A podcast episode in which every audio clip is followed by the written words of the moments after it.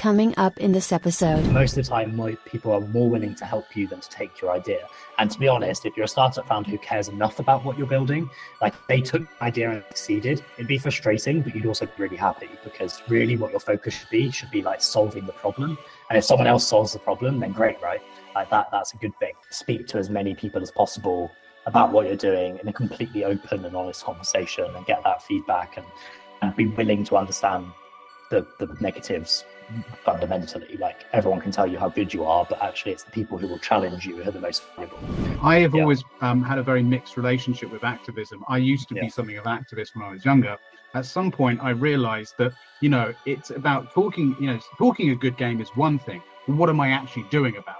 And yeah. when you realize that you're protesting against an organization that really doesn't give a shit about what you have to say and how long you stand out in the rain and do anything, then what you're doing is entirely, it, it comes to a point where it feels like you're virtue signaling. When, when you, yeah. if you are or you're not, it feels like a bit of a waste of time. And yeah, so, yeah. I, you know, ultimately, what I what I say to people who are interested in activism is, if you've got a skill set you can contribute toward achieving that goal, that to me is a better uh, use of your time and resources than it is to go and stand outside in the pissing rain or getting arrested and you know getting a criminal record as individuals like use your voice like use your wallet um, you know you don't have to change your life radically. You can just support businesses which are doing better. You can support organizations which are pushing for change without even you needing to do anything else in your life. Um, so so i think that there's some real power just generally in, in our lifestyles that we have which we generally mm. don't talk about. Um, and and we could use that, all use that for, for positive change. The Founders Unplugged podcast, hosted by Greg McCallum, raw, uncensored conversations with startup founders. But um, right, I've just started recording. Great. Hope that's okay. So, how are you? yeah, good. It's been a hectic yeah. few weeks uh, with Techstars yeah. and everything else, but um, but doing well. Really, really positive. So. Oh, great! How was Techstars? still on it, but we're um yeah, we had like there's like two weeks there they have sort of in the second month of the program where from one till five every day for two weeks you have like back to back 15 minute calls with mentor slash investors um, with right. feedback and intros. It's very, very intense and very, very full on, but also incredible. Like you meet the most incredible people. Um, and then you have yeah. to choose three of these, like three to five of these people to be your lead mentor for the rest of the program. and it's like oh, wow. choosing three or three to five out of like hundred is incredibly difficult. Um, but, but yeah, yeah, yeah, we we finished that and now we're just moving on with the rest of the program, which is still intense, but yeah, not not quite as uh, full on. mm, yeah, it's um it's crazy because I remember we spoke uh, initially quite a while ago now, a couple of months yeah. back, wasn't it? And yeah. um, man, so much seems to have like happened, and like obviously, you know, following you online and stuff, like it's crazy. Like it's been a bit of a whirlwind, hasn't it, with with the things yeah. going on on your end? You, I mean, you've launched since we spoke, right? Um, yeah. And yeah, I mean, just t- tell me what what's been going on like that. I know that, but what else? Like, there's been so much stuff. Yeah, I mean, so we obviously we had like a beta period uh, for Canopy for like three months, uh, whereby we weren't really talking about it being live. Like it was just really to get feedback from users that we built into our community already, and then execute on that feedback yeah. super quickly. Um, so that was really positive. And despite not marketing through that period, we we still saw growth month on month, and was like really great feedback and. Um, and, I, and to be honest, despite there being obvious startup you know growing pains with like you know various bugs being found and all the rest. Yeah. um it, I, was surprised at how well it went. And then once we'd sort of executed on a number of that feedback and made some changes and and sort of iterated on that then it was time for more of a public launch. But again we didn't want to like just like public launch and turn on all the marketing taps instantly. So we had some pr coverage which was fantastic um, and actually, just because of that, we saw like n- nearly a 200% increase in growth just from 10 days wow. of October from the whole period of um, before. So, really, really positive. Um, and now, now we're at that period where it's like, okay, cool. Things seem to be stable with this increase. The site is live. We're getting like random people coming there, get, giving us feedback. Now's the time to like open the marketing taps and turn everything on. So it's been like quite uh, intense period of like execution and then sort of implementing this strategy that we've had sort of built for quite a long time now uh, and making sure yeah. all of those are in line to yeah to really drive growth. So a lot's been going on around that, but that's really been the focus for for everyone at the company right now. That's really interesting. I definitely want to um, ask a few questions about that in a moment. But um, yeah, yeah. I suppose before we get into it, um, good thing to do that this is kind of the only bit of structure that I always say on this show is to um, ask for you to introduce yourself and a bit about the business and give anyone, everyone listening and watching um, kind of a bit of a sense because obviously we just I always do that. I always just dive straight in. I've got so many questions, but um, but yeah, if you wouldn't mind, the, the mic is yours for a little bit. And while you're doing that, I'll probably share some stuff on the screen, so don't be surprised if I do that. yeah, that's absolutely fine. Um, so I'm Thomas. I'm the founder and CEO of Canopy.com. Um, I've spent my entire career um, directly onboarding tens of thousands of people into the climate movement with the world's largest environmental organizations, uh, but also um, having been a second time founder in the consumer industry as well. So, founded the first company in the UK to commercialize the extending consumer product life uh, at the end of events and festivals. Um, when the pandemic came, obviously that entire industry was decimated. um, and that was the point where Canopy um, sort of triggered into existence, whereby we'd spoken to you know thousands and thousands of people over our careers um, and had spoken to um, thousands of businesses that were trying to build these better products, but there was this huge disconnect across that that industry. So Canopy was set up as the home for buying better. The ethical consumer market's super fragmented. If you want to verify claims, learn about swaps, track your impact, or buy a product, they're all done on separate platforms, separate user journeys. It's really complicated. Over half the population find it so complicated they don't even bother trying. Um, Canopy is the first and only platform which completely streamlines that ethical consumer journey. So we verify green claims with with uh, with certifications and audits. We uh, have edtech built into the platform for learning, shopping for convenience, but also impact data on purchases, so you can see uh, the carbon emissions, water waste, and plastic waste that you're saving when you make a purchase compared to the mainstream alternative. Uh, and that's how we then gamify the platform and keep people coming back. But the most important thing is that that is all on one platform with one user journey. Uh, so tying convenience into sustainability, um, alongside being a founder and uh, and sort of ex ex environmental organization employee. um, I'm also a climate tech advisor on two accelerators, one at Imperial College, Virgin Startup, and one at University of East Anglia what what what's interesting to me is the journey right? Like so so take me back to sort of the beginning when when you had this idea. Well actually yeah even even what what sparked the idea? What was that moment? So talk me through that. So obviously i know you've been involved like you mentioned in, a huge amount of efforts um for when it regard in, in regards to climate change and sustainability uh, and so on. So i'm assuming that it might be something bubbling up for a while or was there a bit of a light bulb moment? And then from then on, what was the journey to get to where you are? You know, you talked about a lot of amazing achievements along the way. You know, working with some, you know, co-founders that are that are really quite remarkable and all that. So, yeah, just talk me through a bit of that journey, if you will. Yeah, absolutely, and and it's really, I think it's really great to talk about that story a bit because that sort of like defines everything that we're doing and everything we've built. So, um, there's a bit of context and for sort of like the trigger point of working in climate, which was that as a teenager, I was actually a, an international swimmer, um, really randomly, uh, and that had been my entire life purpose was to go to the Olympics and to to to win a gold medal and all of these things and be sponsored, and that would be my life. So when I had to quit that due to injury, I felt a massive loss of purpose. I'd spent my entire teenage years being incredibly ambitious, driven, uh, basically living like a founder life, but as a sports person, long hours, uh, a lot of stress. Um, so it was very difficult for me to know really what was going to next. And actually, there's a there's a point in that when things sort of started to change, and that was I basically took a year out um, from school through to university between there to work, and I worked as a tailor in Levi's, um, and it, it, was a super sort of baptism, of fire into sort of the fast fashion industry. Because Levi's have all of these great policies that they're working on, but still their products are still very, very fast fashion esque in in the way that they're made still. Um, and when I was doing that, I sort of became more and more impassioned about how this was happening and what we needed to do to to improve that industry, and even just as a mere tailor in like a basement shop. um, and uh, it, it, really sort of started to make me care more about what was going on across that industry. And I would say that at that point, that was sort of like the flicker, not so much like a light bulb moment, but definitely a flicker of sort of interest um, that had been triggered in me, I think. Uh, but then when I went to, um, so I went to university, all my friends gone. I was sort of like the only one left in the city. I didn't want to just stay where I'd grown up and like never leave. So I, I chose to go to university and study politics, international relations, and met someone who was working at Greenpeace at university. And that was just a huge enlightenment for me. Like speaking to this person who was working in an organization which had been running for 50 years, had changed the world quite literally in the things that they'd managed to get through policy and through business.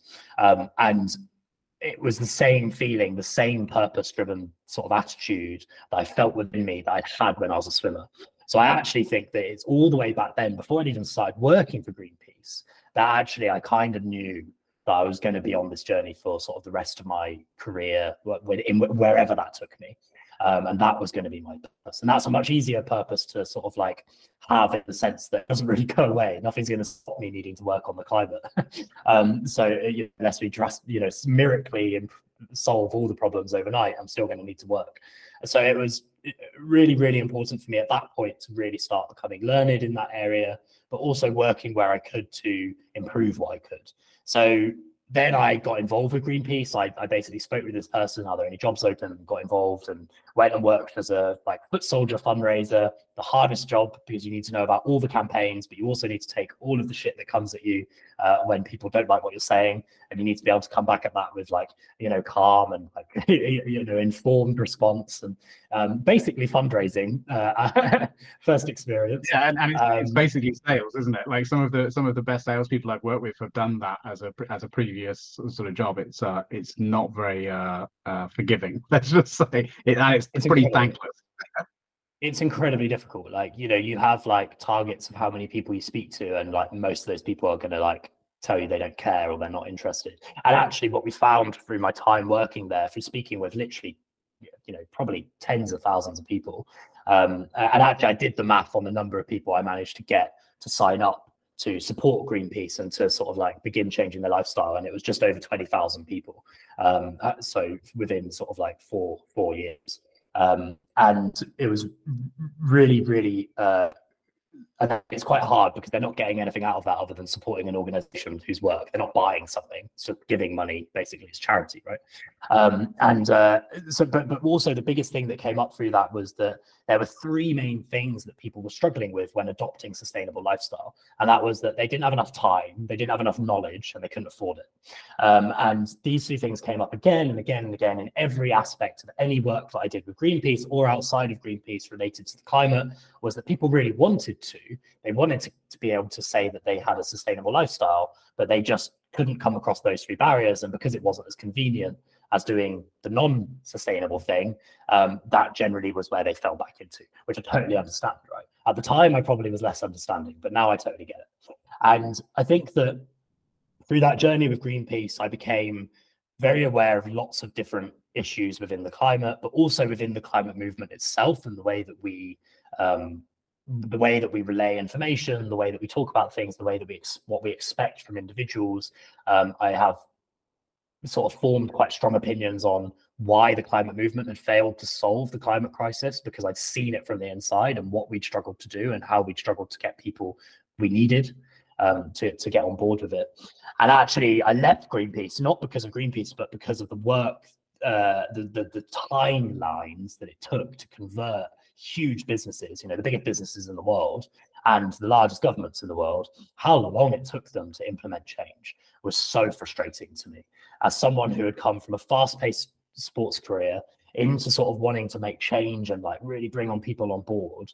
And I'd moved my way up through the ranks of Greenpeace into events and outreach. And and suddenly I was just like really frustrated that we would talk to all these people, but I'd feel like I'd have to wait years sometimes to be able to tell them that we'd won something. Um, and I, I, found that quite difficult. Um, so when I left Greenpeace, um, I, as I said, was in their events team. Um, I had been working in festivals for quite a while around Greenpeace as well. So I played music in a band.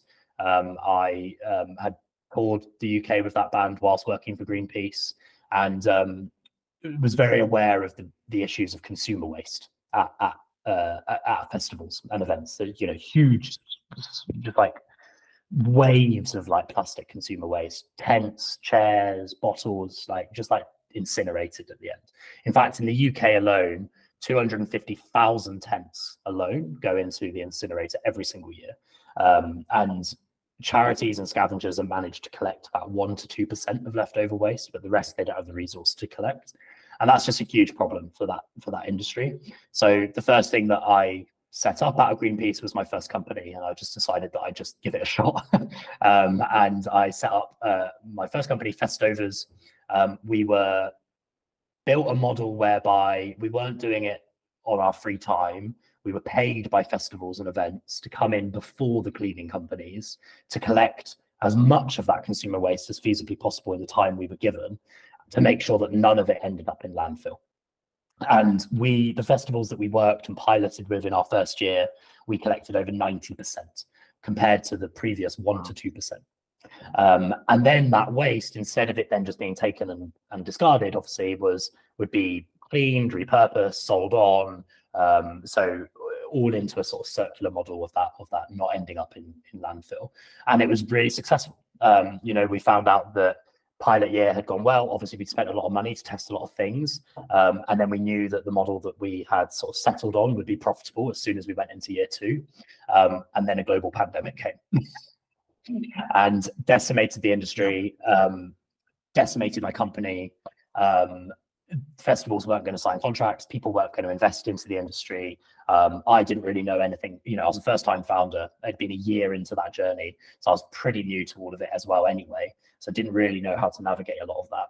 Um, and learned just like, you know, again, baptism of fire, just like learning all of these challenges and what to do. And ultimately, that that led to the closing of my first company, but the starting of Canopy. Um, and Canopy came from essentially through that entire journey, having come from sport, going into tailoring, speaking to tens of thousands of people about the barriers for them to accept climate within Greenpeace and just outside of that, you know, being at festivals, speaking with businesses, speaking to consumers, speaking to just individual people, and really deeply understanding the barriers for people to move from being a normal consumer to an ethical consumer and what we needed to do that. And it came back to those three things again time, knowledge, money, um, but it also just essentially the top level thing was that if it's not convenient, they're not going to do it. Um, so Canopy was really set up out of that that um, that uh, the, the, the, feeling of people of understanding the problem and really looking to just that problem and being absolutely focused on that problem. And the solution can be whatever really, but Canopy is what we settled through through our years of experience with that. Um, yeah, so so that was sort of the journey to get to Canopy at, at, at least. Um, and obviously so much has happened since then. And look, ra- random question uh, uh, that yeah. isn't the most important question right now that I'm sure is on everyone's mind. But I'm curious, what what what do you play in the band? Guitar and singing, and actually, um, I've got two co-founders in in Canopy, and one of those co-founders, Hugo, um, it, it, was his band that I went. Uh, so we met at university, uh, second year of uni. His band was playing in like the bar at my campus, and I went up to him afterwards and I was like, sounds like a love story, right? But I went up to him afterwards and I was like, it sounds very romantic. I was like, you're beautiful. No, um, I was like, your band is great, but you need another guitarist. And he was like, we do. We, we've really been looking for another guitarist. Do you know one? And I was like, I'm a guitarist. and uh, we, yeah, I'd uh, joined his band and did lots of gigs around the UK. I also had another band actually with my sister. It was just me and my sister um, and we we played more like electronic music together. But with both of those, we just like yeah toured, and and actually it was the reason I chose Hugo as my sort of like the first person I went to to find Canopy with was as much as he's an extremely talented marketer and understands behavior change down probably better than anyone I know. Um, he also was someone that I knew all the buttons to press if I want to wind him up and he knows all the buttons to press if he wants to wind me up. And we also know when to back off. And actually, that was the only thing that really mattered for a co-founder for me was that we knew how to navigate each other's emotional well-being because otherwise it was going right, to not right. work, you know, right? Um, so, yeah, so yeah. I went to him because yeah, like I needed a marketer, I needed a brand guy, I needed all the stuff, but actually fundamentally I needed someone who just like gets me and I get them, and then we can just work through the shit together. Um, and then, and then hugely, hugely important. Yeah, and I'm, I'm assuming in your previous business, um, you you you were doing that solo, so you didn't have a, a co-founder at the time, right? Yeah, so it was just me, but um, obviously Hugo was a friend, and we were still in the band together, and so I think that you know, he came to like one of the festivals we worked and was around there if I needed advice on anything around sort of marketing or brand. Um, but I was doing it, I was doing everything, like implementing everything. Um, and then, uh, but it was great that we got that experience of working together as well when he came to that festival because mm, yeah. as much as we had done all this social stuff together, even though being in a band does sometimes feel like a job, um, actually doing a job and actually working and having that relationship of like you know founder and someone helping and, and all of this stuff was really valuable because then we totally got it when we started the company together. Um to be like okay, like a trial period almost yeah, yeah, exactly. exactly. And, and, and like you said, even being in a band of each other, I mean, that is work. I mean, you know, you've got to yeah. coordinate a lot of stuff. There's a, there's a hierarchy. You have to yeah. be organized, or you know, sometimes be organized and, and, everything else, right? So it's a... all, all like a, a, a, test of the relationship because a lot of a lot of friendships don't last, even in bands. like I know, I've, I mean, I've, been in the industry. You know. All right, cool. What do you play, by the way, or, or do? So I used to play uh, lead guitar. Cool. Uh, that was my thing many, many years ago in a different life. Um, and then um, you won't believe this, but I so I, I long story short, because this isn't about me, and yeah. I've said this a few times on the podcast. But long story short, I my the first business I founded was a, uh, a, a, a events you know event uh, promotion company. I guess you could say it started as an open mic night that got extraordinarily popular um, cool. uh, because we were sick with all the open mic nights just being crusty old men sitting in tiny little rooms with like five people playing, and they, you know, they'd only allow their mates to play, and it was yeah, all, you yeah, know, yeah. really shit. And and my mate and I really wanted to play, and my mates and I really wanted to play, but we all played different things, and I actually wanted to beatbox with my friend who was an MC. and of course, they were like, no, not, we don't allow any of that sort of stuff in here. So we were like, all right, screw you guys, we'll do our own. So we did. And I ended up hosting it with my friend. So it was hosted by a beatboxer and an MC. And we would just say, anyone could come up. Doesn't matter what you do. And we would try and get as many people up as possible. So we got democratized it. And we ended up so packing out this one pub garden. We had people sitting on the roof of the pub to watch That's every so week. Good. There wasn't enough room. And this was a huge pub garden. We would have like 300 people watching because they just it was new, it was different. Like they didn't know what they were going to get, and then we would obviously host and get the crowd going and stuff. That's so, so cool. Yeah, I love. Yeah, so I've got you know a lot of, and I got the the tattoo of the the, oh. the logo of the company on my arm. First ever company I, I put together, my, business, I suppose, not company, I've business. got my sister, my sister and my band, uh, like on me as well here. Uh, it's Leif by Matty. Um, my middle name is Leif, uh, L E I F, and her middle name is Matilda. Um, so we sort of merged them together. But yeah, no, super cool, man. That's a really interesting backstory. Thank you. yeah, it's very cool. And then you know, from there we ended up doing you know uh, gig nights and you know band nights, DJ night, and then it just sort of grew from there for a little bit, and then it just sort of fizzled out as yeah, yeah. you know everyone gets older and you know different things take over but it's definitely a test of friendships that's for yeah. sure i mean touring in like a small van with like three other men Sounds very. I don't know yeah. where this is going, but yeah, it was. Uh, you know, you, it's like the beginning of a movie that wouldn't. I know, right? Yeah, um, but it was. It was. Um, yeah, you know, the pressure. You know, you very quickly like learn to, yeah, just like learn to know know that person. Otherwise, it's just not going to work. Um, and you have to. Well, really yeah, I mean, you're living in each other's pockets essentially yeah. aren't you? You know because you know i don't know if you were doing this but i know a lot of bands who tour you know they're sleeping in the van eating yeah, in the van you're doing everything you know like trying to cut costs and you know you're not you're not going to be spending money on accommodation and stuff and well actually really actually i i um i lived in a van for a little while um, because i couldn't afford rent and um i went on uh, a trip with hugo and instead of letting him sleep in the van i made him sleep in a tent Uh, so I, I, I, always. So you had already established the CEO, uh, relate, you know, uh, plus founder relationship way, way ahead. and I remember like one night, like him being in the tent, it was like night, and I was like, "Yep, see ya," and just like shut the door. and it felt absolutely brutal, but um, yeah, yeah. But anyway, anyway, it was completely off topic. But yeah, it was um, a good time. Good times. Good. for me. Yeah, yeah, for you. Not so. I'm sure he looked at the at those memories very differently. Um, but Yeah, yeah, yeah. yeah, hypothermia and, and everything else. you know. well, he's uh, alive. being ravaged by wild animals. He's, he's good. Yeah. he agreed to start a company with me, so it must have gone quite well. Well, yeah, he's probably scared of what you might do if he said no. That's why. Poor guy. I'm gonna have to speak to him, see Yeah, if he's yeah. okay. Get him Uh, and then compare the podcasts. Yeah, yeah, yeah. He'll just be mouthing help. help. yeah, yeah. all the time. yeah. Hope not. But um, so yeah, I mean, the, the, the working with the festivals, I mean, that, Yeah. that makes even more sense that you had this Yeah. musical connection and you went to them presumably. And you know, I've been to festivals before with Glastonbury and smaller ones as well. And yeah, I've seen the aftermath. It's absolutely insane.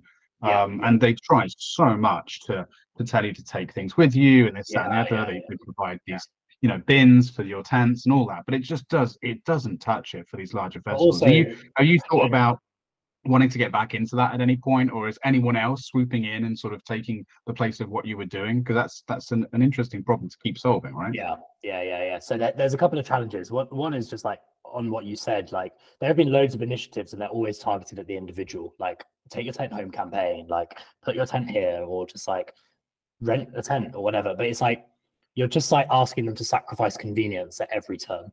Like, and as we know as individuals, we've we've sort of innovated through the entire history history of our existence to make things more convenient for ourselves. And, and it's actually one of the big things that I criticize the climate movement on is that if you continually ask people to sacrifice convenience, we're never going to solve this problem, um, or not quick enough anyway. Um, but anyway, so yes, I consistently think about it. I definitely don't have. I, I definitely shouldn't and don't have the time to to go and do it now. There are other companies which are like again on the fringe, like not paid by events to do this, but they go in and scavenge and and and, and good on them. Like and then they repurpose those tents and they, you know, they rent them out and you can like get pre-pitched and blah blah blah blah blah. It's all very good, but the the challenge is always just going to be that the pre-pitch stuff is just too expensive for people on top of a of a of a of a festival ticket, particularly if you're like 17 and just out of school. Um, and the the second challenge is that after four five days of of heavy festival going, let's put it that way, I give anyone like I challenge anyone to have the motivation to pack up like all of their stuff. Like I, I It's literally not like really the first thing that's on your mind, is it? you just want to get home and get in your bed and have a shower and just like Yeah. not think about the world and just like be in a dark room for days. Uh, and like I get, I totally understand that, and I also don't think that we should ask people to lose the fun of a festival um, because of the waste that is left. So, so I actually think, yeah, I, I, I think that Festovers, which is my previous company, um, there's a hole for for someone to do the same thing. I'd love someone to do it. I'm happy to advise someone doing that. But I also, if it hasn't been done by the point where either Canopy is at a point where I can step back and just let it grow, or we exit, um, then or or it fails, uh, then then then yes, um, you know, I, I of course will will look at the things that I understand best and see what I can do to solve them. Um, but, but again, it's a, it's a it's a challenging industry, man. Like festivals, as you'll know, like they they they're they're not they're quite structured in the way that they have their contractors, they have their model, and then they just like contracts just come and come like it's on a circular basis and and actually to bring in a new model into that is really challenging. So to to be able to like when we first set up, people were just like never going to work. People were ne- you know festivals will never pay you, and we proved that wrong. But it wasn't easy to get them to, to, to prove that wrong. And I, and I think that Mhm, even yeah. with the bigger festivals, particularly, you need to yeah it, it's it's a it's sales ultimately but but also it's it's it's a change of sort of like system for them which is a time like it's just going to take time for them to do that so i think yes it's needed but it's not as simple as just like i'm just going to set up this company and go in and do it like the reason that we managed to is because we knew the people were running the festival like, you know the festivals that we'd worked at and, and that that that's Right, really great right. but but you having, know having the, con- the initial contacts helps, right? Rather than going Yeah. in blind. But it does like the say, question, which is like, right, yeah. But it does the question, which is like, are you were you doing anything um so particularly groundbreaking or different that the festivals themselves couldn't just do? Well, this is the thing is as well is that festivals could do this like they could set it up so that cleaning companies come in three days later they could clean like have so that they have a team which then like clears all of that into vans and then takes it off to like other places which buy all that material or whatever the challenge is, is then they have to again like it changes the timeline of the festival usually what happens is festival will uh, get to the end of like Sunday night and they'll start packing down straight away, like whilst people are sleeping and, and, leaving on Monday. And then if that's the focus of the festival, they don't really have time to bring in a huge new department, which is going to deal with the aftermath of what's left, which is why they get cleaning companies. Cleaning companies, they pay you, they come in, cleaning companies wipe it all out and it all goes into landfill. Sometimes gets recycled, but I'm dubious of that. Um, and, you know, I, so I so I think that yes, they could do it, but it, it's actually probably easier for an external company to offer that service to them because then they don't have to think about it. Um, the, the thing that festivals are missing out on though is that it saves them money to do this. Um, you know, you can pay my company, my old company, less money than the cleaning company, and mm-hmm. then cut the costs of the cleaning company. So then you're you're lowering your overall costs, but you're also saving all of this waste. And then you could have a revenue share agreement so that as that waste is sold on, the festival could get some of that, and they can make money. And it's like it could be very profitable for festivals to actually deal with waste, and it looks great from a PR perspective because they're dealing with a massive environmental issue. But it's a shift. It's a it's a behavioral change, and that takes time. Uh, so so yes, but, but also not right now. yeah, yeah.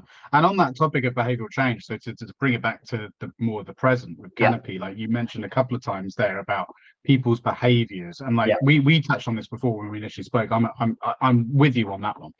You know, the fact that getting people to to uh, be inconvenienced in some ways um, on their daily lives is you know is is a, a, hard task because I think this is a huge failure from the climate movement in um, in that regard and expecting everyone to take individual responsibility yeah. to such an extreme like where you know it, it's like it, it, feels like the people saying that don't really fully understand the everyday life of a person in this country or any country yeah. for that matter where mm-hmm. just survival is more of a priority um, than than whether or not they they they fill up their green bin or you know do X or what you know. Do you know what I mean? And and so I'm I'm I'm glad to hear you as a CEO of, a, of, a, of a, an organization that's focused on on making uh, an impact is, is, aware of that because all too often I, I, hear the opposite of like you know shifting the blame more on on on those individuals. Yeah, yeah, so yeah, like speak a bit more to that if, if you wouldn't mind. Like what what you know what um I mean how is Canopy sort of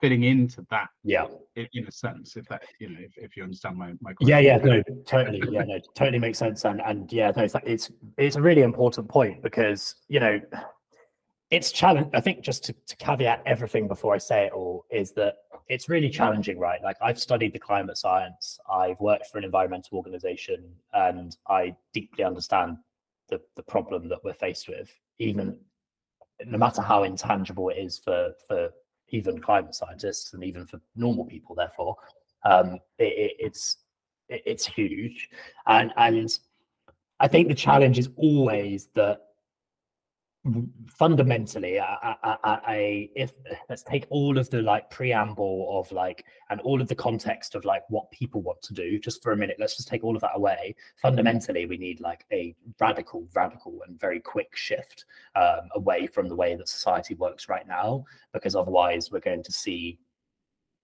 just impacts which people can't comprehend right now. Um, you know the planetary crisis isn't a, isn't isn't just us like hyping up or like using hyperbole. Like it is a very real thing which people are going to feel. Uh, and one thing that I always tap into is that usually it's like right right wing rhetoric to be like, oh, the climate crisis doesn't matter. Like we've got other things to to focus on. Blah blah blah blah blah. And usually then their big focus is like migration and like all of this like bullshit crap.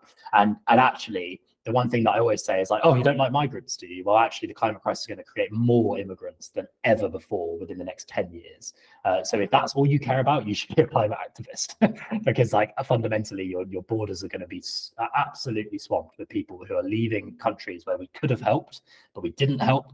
And now they're coming to us because we're the place which is less impacted right now. So, so everyone is impacted by this. That's so that's the first caveat. it's just like it's hard where I sit because I deeply understand the consumer side, the individual behavior side, like because I have spoken to so many people and I and I relate to it on an individual level, but I also very, very, very, very deeply understand the climate impact side as well, um, which is sometimes a they they conflict sometimes because you know most people can't move radically. Anyway, we don't live in this figurative world where there is none of that context. We live in a world where people have wants, have needs, have challenges, uh, and therefore we have to think about what is realistic in order to make impact, to make a change. In the world that we live in, if we ask people to shift the entire economic system, it's not going to take the time that like Uh, it's not going to happen as quickly as we want it to happen. So that we're talking about 100, 200, 500 year change in, in, in sort of like economic change, which we don't have time to wait for. So therefore, what's the next step from that? Okay, if we can't take radical action and we can't save that one hit 1.5 degrees, what can we do? Well, then we need to look at the things which are realistic for people to adopt. And this is what Canopy does. And what we do as a company is go, okay, people aren't going to sacrifice convenience and they aren't going to take the time to go and research all of these things, to try and trust all of these claims, to look at the impact, uh, to learn about the swaps they can make, etc., etc., etc. No one's going to do that.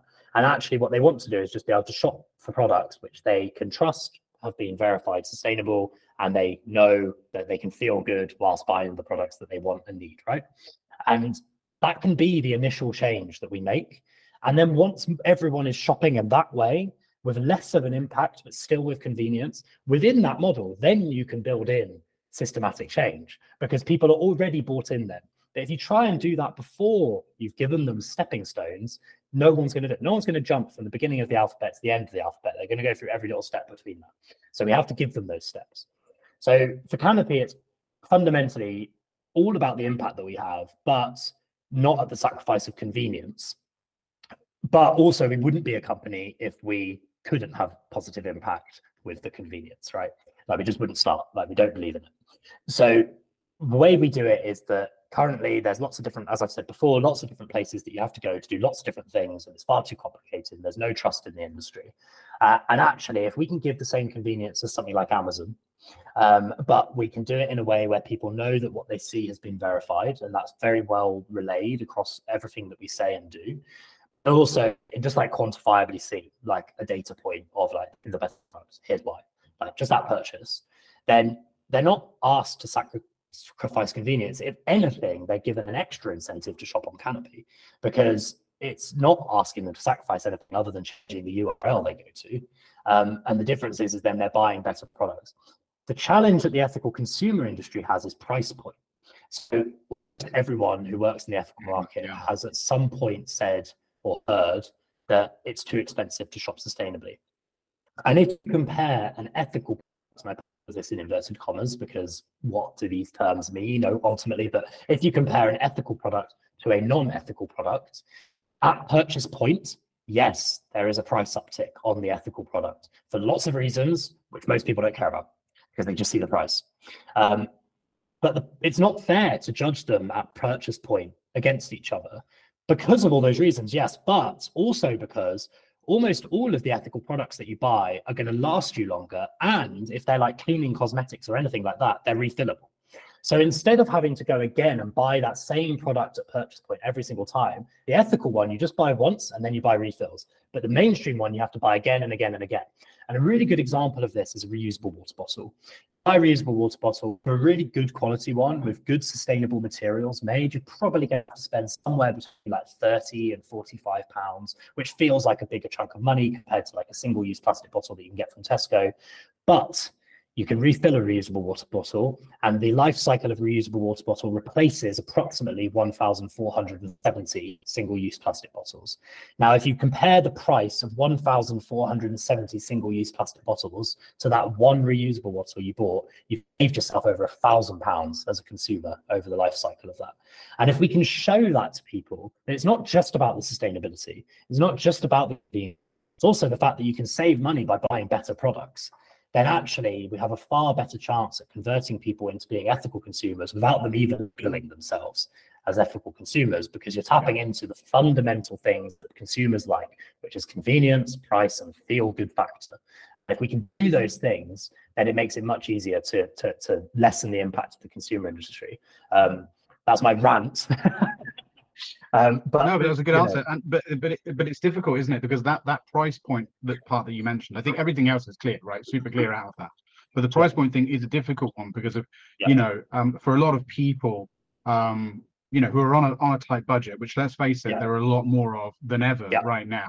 You know, spending thirty pounds on a water bottle, part of a weekly or monthly shop, isn't tenable right Yeah. so you get you get that choice it's like yeah i i think a lot of people understand if you buy quality that it's going to save you money right Yeah. like it's it's the difference between going to a clothes store that sells good quality clothes that's going to last and not break Sure. versus going to a primark and buying something that you know is probably going to you know fall apart in a month but people know that i think but it is it isn't always up to them it's up to their budget and, Yeah, and they yeah, go sure. i'd love to do that but this is a a, a, a bigger outlay right now Yeah. i just can't justify but um like i i personally have you know in my life for example in my buying behaviors I, I i've tried in the last sort of five to seven years to make those slightly bigger purchases for things that are going to last me a bit longer i mean great example my pc that just died today but anyway doesn't always work out but but um but um but you know I, i'm fortunate enough to be in that position having Yeah. worked for it and Yeah. i'm also sensible about it in the sense that i'm not just going to go and buy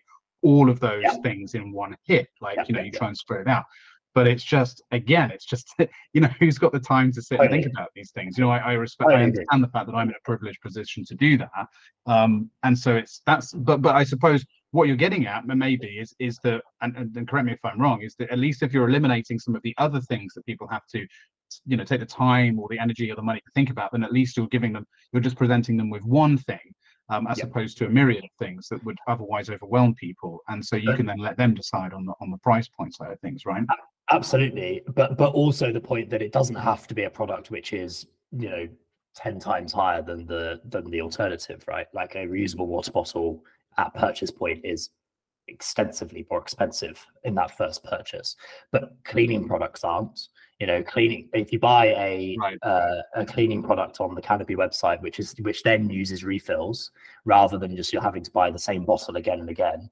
Actually, you're probably only talking about like a couple of pounds more that month, like an entire month. And and actually that's the conversation that we should have that it doesn't need to be huge changes. It doesn't need to be, and you mentioned it as well, like not Yeah. everything at once as well. We can talk about the smallest possible change that a consumer can make, which is the cleaning product they use, let's say. And then actually the refills after that are cheaper than every other cleaning product you could buy on the market in the mainstream market. So then it's you're yeah, okay, so you've spent like two pounds maybe more that month uh, or maybe it's over three months and you've just put like 30p aside like or whatever like 50p aside every month and and then you and then you make that one change. And then suddenly your impact as a consumer has has drastically gone down anyway. Um, but also instead of thinking it from an individual perspective as well you think about well if everyone in my street did that or everyone in the city that i live in did that just one change then that's a huge impact um, and I think that this is another thing that the climate movement, you know, I'm not here to break climate movement because I'm part of it and I can and I work with these people still. And I think that they're doing a fantastic job um, just generally in, in the climate space. Um, but the other thing that we fail to talk about is that you don't need to be perfect as a, as a consumer, as an individual. Um, we can make small changes as individuals. And if everybody makes those small changes, that's enough. Um, but we do have to make a small change at some point.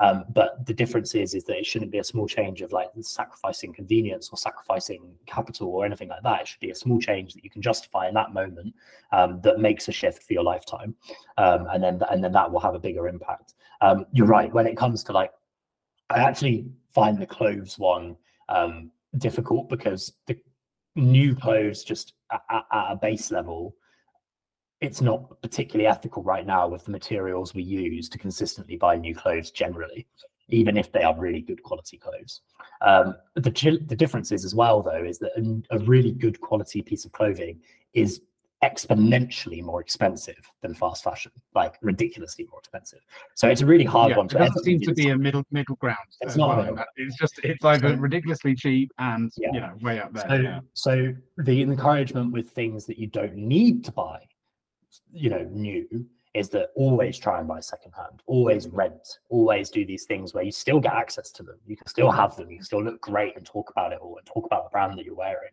but you're just not having to buy them up front. And and even if it's fast fashion, you don't buy up front because then you're not contributing to new waste and, and all of that stuff.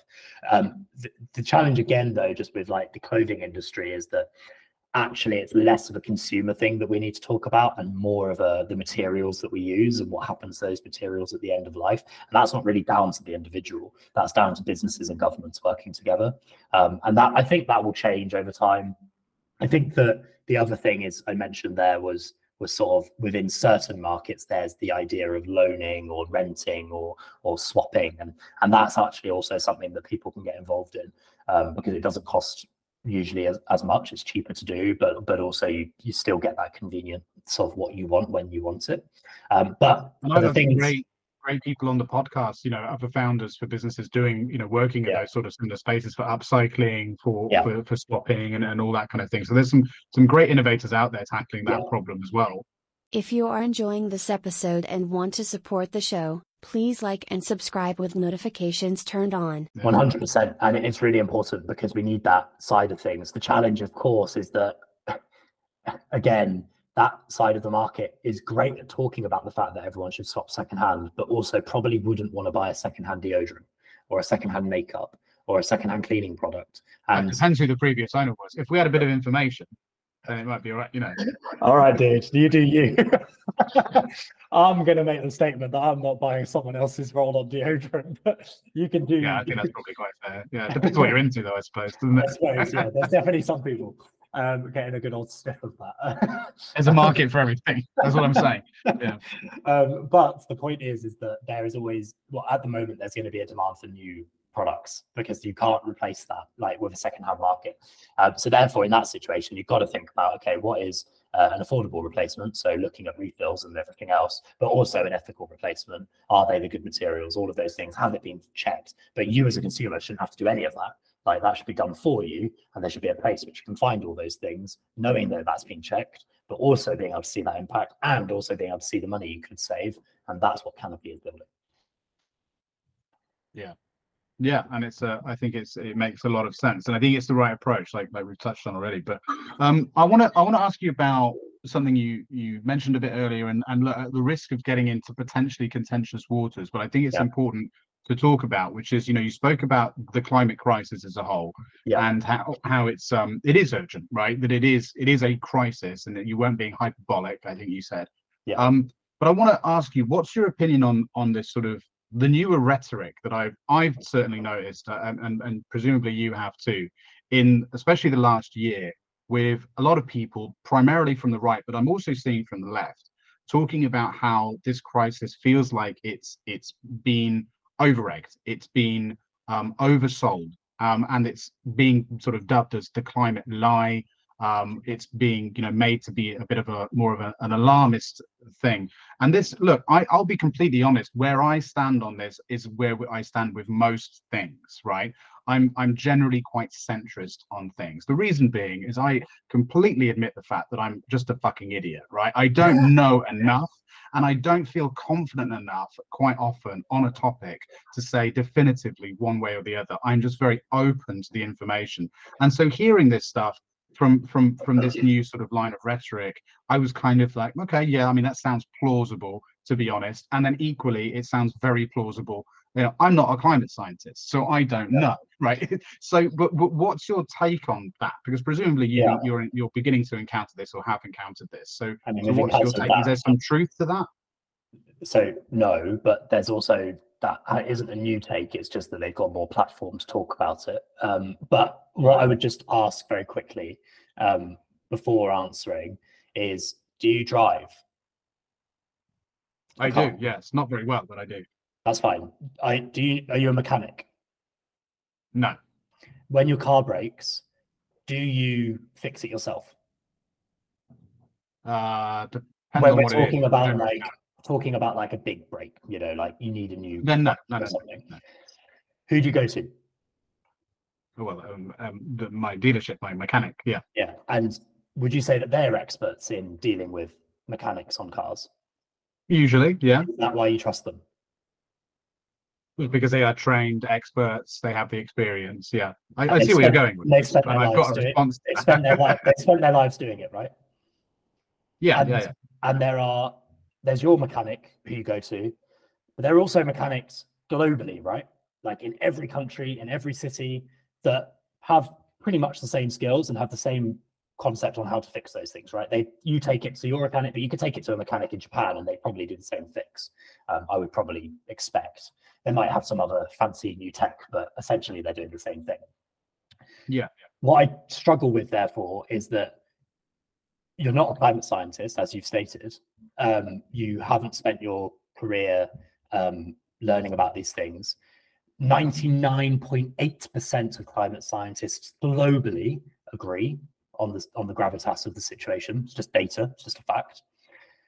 Why, therefore, do we go, hmm, could be plausible that the 0.2% of scientists who have been disproved and their peer reviews have been debunked, let's just clear that as well.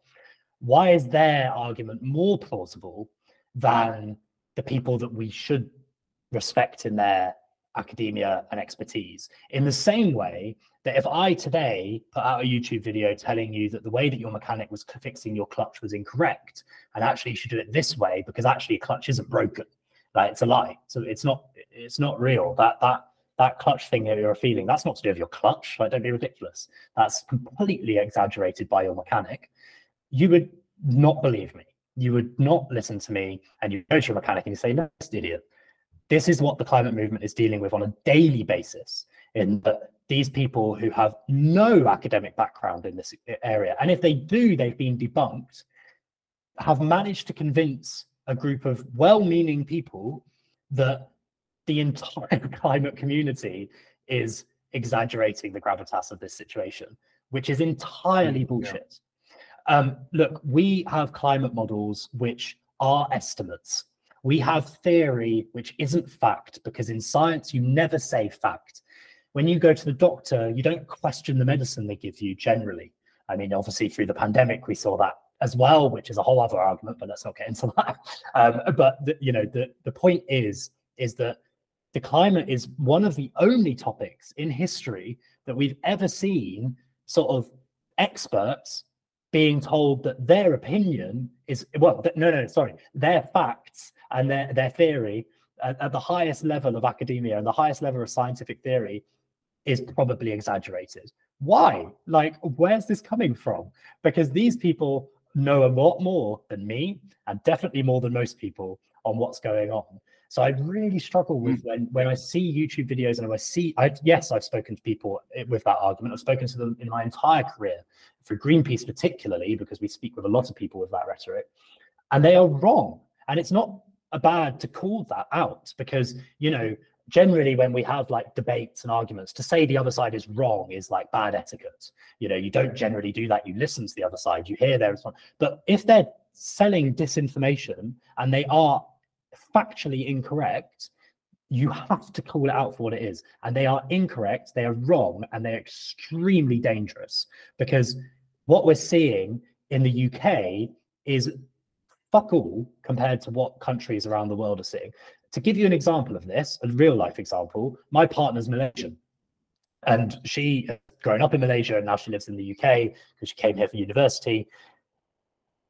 The palm oil industry in Indonesia uses a technique called slash and burn, whereby they go to the rainforest, they cut it down, uh, then they burn it and release all of the carbon dioxide and, and all of the stored uh, carbon, um, greenhouse gas back into the atmosphere, which has a huge climate impact in itself. But regardless of that, it's causing huge biodiversity damage in the area. That's all bad in itself, right? But in Southeast Asia, there is now an entire season that has been created by human action called haze season, whereby when this happens, it changes the local climate so that you are surrounded by tox- toxic fumes, like haze is what they call it. And it's not actually livable, but because people live there, they just have to deal with it. That's not hyperbole. That's not exaggeration. That is direct climate uh, res- response from the from the world, from from from the atmosphere that we live in, dealing with the impacts of humans.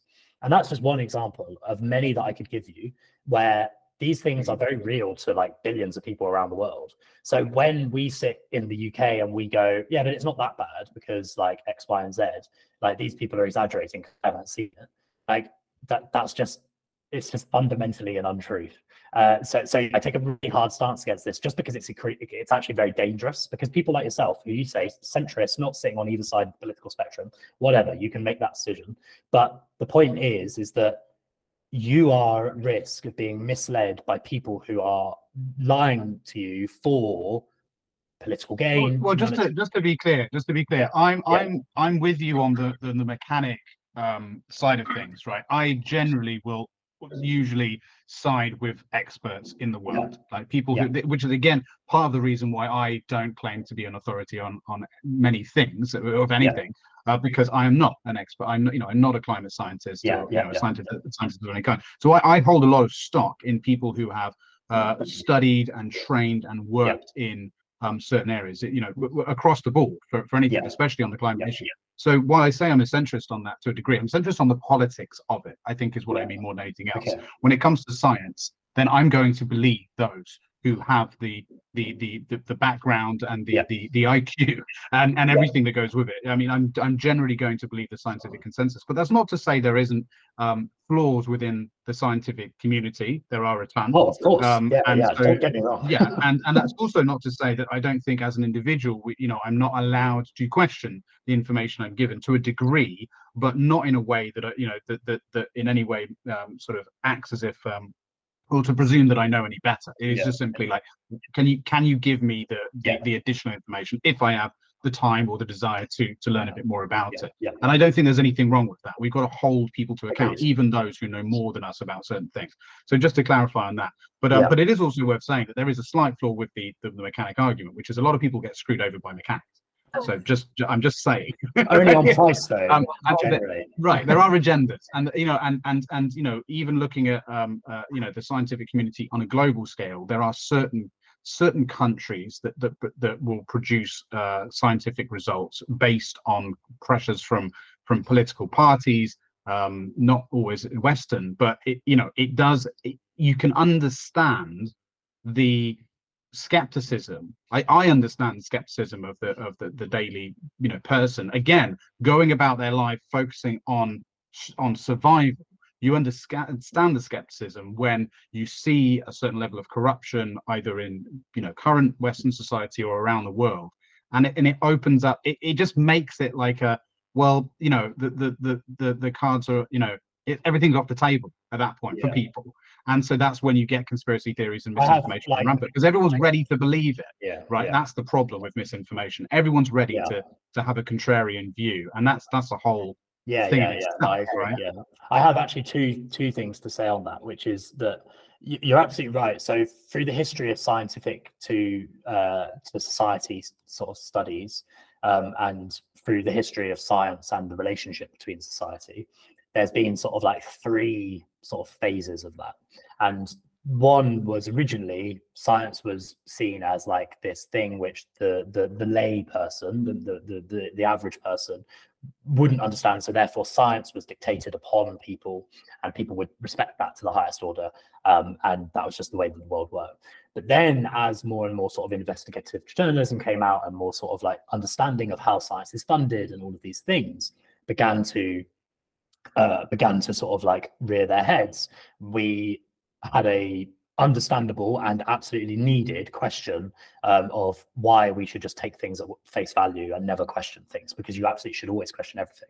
Um, and that led to a, a, sort of like change of shift where science and scientists and the scientific community realized that they needed to engage with society because they needed people to understand like where they were coming from when it was actually truthful. Like they didn't need they didn't want people to then go oh yeah but that time you lied so what about this time? Are you lying again? Like that was really important that they didn't have that. So then they again started discussing with society but it was still very linear. It was like we will ask them their opinion and then that's fine. We've asked them their opinion and now we can carry on. And then we enter this sort of like new age of sort of like scientific um, and science and technology studies, whereby it was all about sort of co-creation, co-productionist, um, which is where we engaged civilians into the scientific world in order to co-create scientific theory based on both academia and lay knowledge. And the, one of the biggest triggers for that was actually after the Chernobyl crisis. So Chernobyl happened. There was acid rain that came over from from the east. Um, farmers in the Lake District said that their land and their, their livestock had been contaminated. And scientists said, no, originally that's not possible. It can't happen. The theory isn't there. Um, there's no way that it would still be contaminating after it had reached that point. And eventually the farmers were like, well, here's the proof. Like, what do you want from us? And we're like, oh, okay, they're actually they're, what they're saying is true. So therefore, okay, let's put a theory in place, and we say, well, based on the soil in the UK, it should stop being contaminated within this period of time. So therefore, we'll ban livestock sales for that period of time, and then we'll open it back up again. And farmers said, well, actually, no, but in the Lake District, the soil is different. We've been farming this land for generations, and it doesn't work quite like that. So the way that it works is X, Y, and Z. And scientists said no, like central central government scientists said no, like you know, we've got the science, here it is. Um, and, and they were wrong again. And then eventually it came to the point where the farmers and the scientists collaborated to work out what was the best way in order to make sure that the livestock industry could continue without the contamination impacting and re- eventually obviously reaching humans um, and that was the only time that it that that sort of like triggered the need for lay knowledge to come into the scientific community. Now, the reason I give you all of this is because that hasn't stopped. Scientific communities around the world are still co-producing science with people, but also still there are groups which are purely funded and just do their science and then release it and peer like and, and say it peer reviewed, but it's peer reviewed by it the same depends people. on the science, presumably, right? You know, right. And what, what it is that they're they're researching into. Yeah. But the point I'm getting to, uh, Greg, is that with climate science and with the, the, the climate narrative, if that's what you want to call it, is that it's not just coming from one scientific community. It's coming from 99.8% of scientists globally who are funded by various different organizations, various different governments, various different incentives, various different humans, and they all come to the same theory. Anthropogenic climate change is real and the level and the gravitas of that situation is dire. And it's unequivocally caused by humans, and we should not and cannot challenge that at the threat of our own existence. That is the stance because that is the theory. That is what's been proved again and again, regardless of who's funded it. So whether your hmm. mechanic is trying to trick I can guarantee you that not every single mechanic in the world is trying to trick you. And that's the same with the scientists. Is yeah, there might be one group which is funded by some like whack job fucking guy who just wants to push a narrative.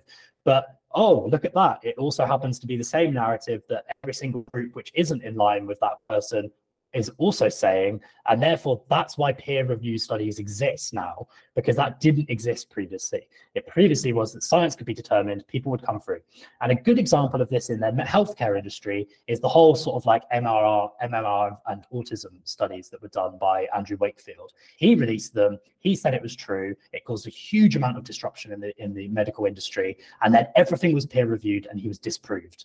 And he was barred from being a doctor because of it. That's exactly what's happening in the climate industry. Is climate scientists that are coming out, and I, and I note that you say that there's a there's like um, funding for these for this agenda and, and blah blah blah blah blah. But I'm sure you're also aware that that's the same for the people who are saying the other side. In fact, it's been proven oh, yeah. that, the, that the scientists that are coming out against the climate narrative are funded by the oil industry, by the automotive industry, by the pharmaceutical industry. Well, that, that was going to be, yeah, it's funny you said that because that was going to be my next question. Like, what do you think the motivation is behind that? I mean, and I think the obvious one is, okay, industry. But but beyond yeah. that, like, is there a, you know, is there any more to it? Is there any more substance to the motivation behind the narrative mm-hmm. there? Um, and why money, people are so willing to believe it. Literally money and time. So the point the reason i say that is that for for oil companies um it, car industry's changed a little bit because originally the car industry was like super um sort of anti-climate like and would be pushing sort of a narrative of like this is extreme like we don't need to move towards but now they've like actually seen that like they can't like argue with it and actually there's a market for them right so their shift purely came because they went oh actually we can make a market out of this new industry um, so let's actually go in and support it so either way they're both they're biased by their greed and biased by their money oil companies are in- interesting because for oil companies they are starting to fund like renewables and a shift away from oil and gas, which shows that they know, shows that they know they need to. But the point is they can't do it quick enough to justify the climate narrative. So therefore, what they do is they push out and funds climate science, which is not climate science. It is just picking data and cherry picking so that they want to choose to back up their own agenda. And then what they do is that they can go, so therefore we've actually got more time to do this. We still need to do it. They're not going to argue that. They'll go, we still need to do it. It's not that they're wrong. It's just that they're extreme. Like we've actually got 100 years, not 50 years. And, and that gives them time as an industry to shift. But luckily for them, they're usually based in countries which aren't going to be impacted by the climate crisis right now. So they can afford to go, well, it's bad, but like let's not worry about what's going to happen over the next hundred years, but let's just make sure that we have time to transition in a time frame that we want, whilst still being extremely rich, whilst still making profit, whilst people are paying more on their bills than ever. Like these are the companies which are, you know, I feel like I'm just ranting a little bit, but the point is, is that they they essentially it's not that they deny what's happening it's that they will try and lead people to believe that it's not as extreme as the climate community says it is right. because that gives them time it gives them time to to make money and to transition. But we don't have time. So it's like or, or, at least at least the majority of the world doesn't have time right? So, so this is the challenge. It's just that most of this right-wing rhetoric um, and I am yet to have met a left wing uh, sort of scientist that agrees with that right wing rhetoric, if I'm honest, but maybe there are. Um, but they generally are, are, pushing, got to the point where it used to be to push against the narrative entirely and say that it's false. That has changed over the last 30 years to now be like, oh, it's not false, it's just not extreme. So we can wait, we can take time. And I can guarantee in 10 years' time, they're going to be like, oh, no, no, it's extreme. We need to change like super rapidly. Let's blame someone. Let's blame other people. I mean, you see that already, right? right. Let's blame China. Let's blame, let's blame us. Let's blame Saudi Arabia because they're the oil company. They're not selling oil to us. So it's their fault, right? Like, actually, no. uh, you know, we need to take responsibility. Well, and that's the easy thing to do, isn't it? Yeah, I mean, you hear yeah, a lot about 100%. that of like, um, you know when America is put on the spot for its its um, effects on climate, then they, they always point to India and China, and you know when the UK is pointed out, we always do the same. It's like it's you know that's I mean that's just a, yeah. a completely yeah. uh, like uh, useless way of arguing the point. It's like you know it's like uh, it's like uh, shouting at a kid and, and, and telling them off for for, for doing something naughty and then pointing enough again, well, they did it. It's like, well, that's not yeah, really exactly. the point of what we're talking about right now. Exactly, we're talking exactly. about your responsibility. And it's, yeah, it's yeah. a very easy thing to do to shift the blame. Um, but at the end of the day, it's everyone's responsibility to, to take part and, and, be proactive. So, so do you feel like the UK is doing enough? Um, I mean, let's, let's focus on the UK. It's where we where we live, right? So, do you feel like the UK is doing enough and, and doing its part um, in terms of its policies and and, and where it's uh, put, allocating its funding to tackle this issue, or does it need to do more? The whole world needs to do more. So that's not a UK thing. I'm not going to sit here and say that the UK is bad in what it's doing because it's it's a global issue. Um, but the UK had some policies which it had implemented, which were semi-positive, put it that way, um, and within a semi-positive timeline. I, I note that there's an independent advisory body to the to the government called the Climate Change Committee, um, and they're set up so that they can give and relay sort of data and uh, and audit on policy and on the impacts of that policy to government to tell them whether online with the legal commitment that you've made as a as a country um, for your net zero targets.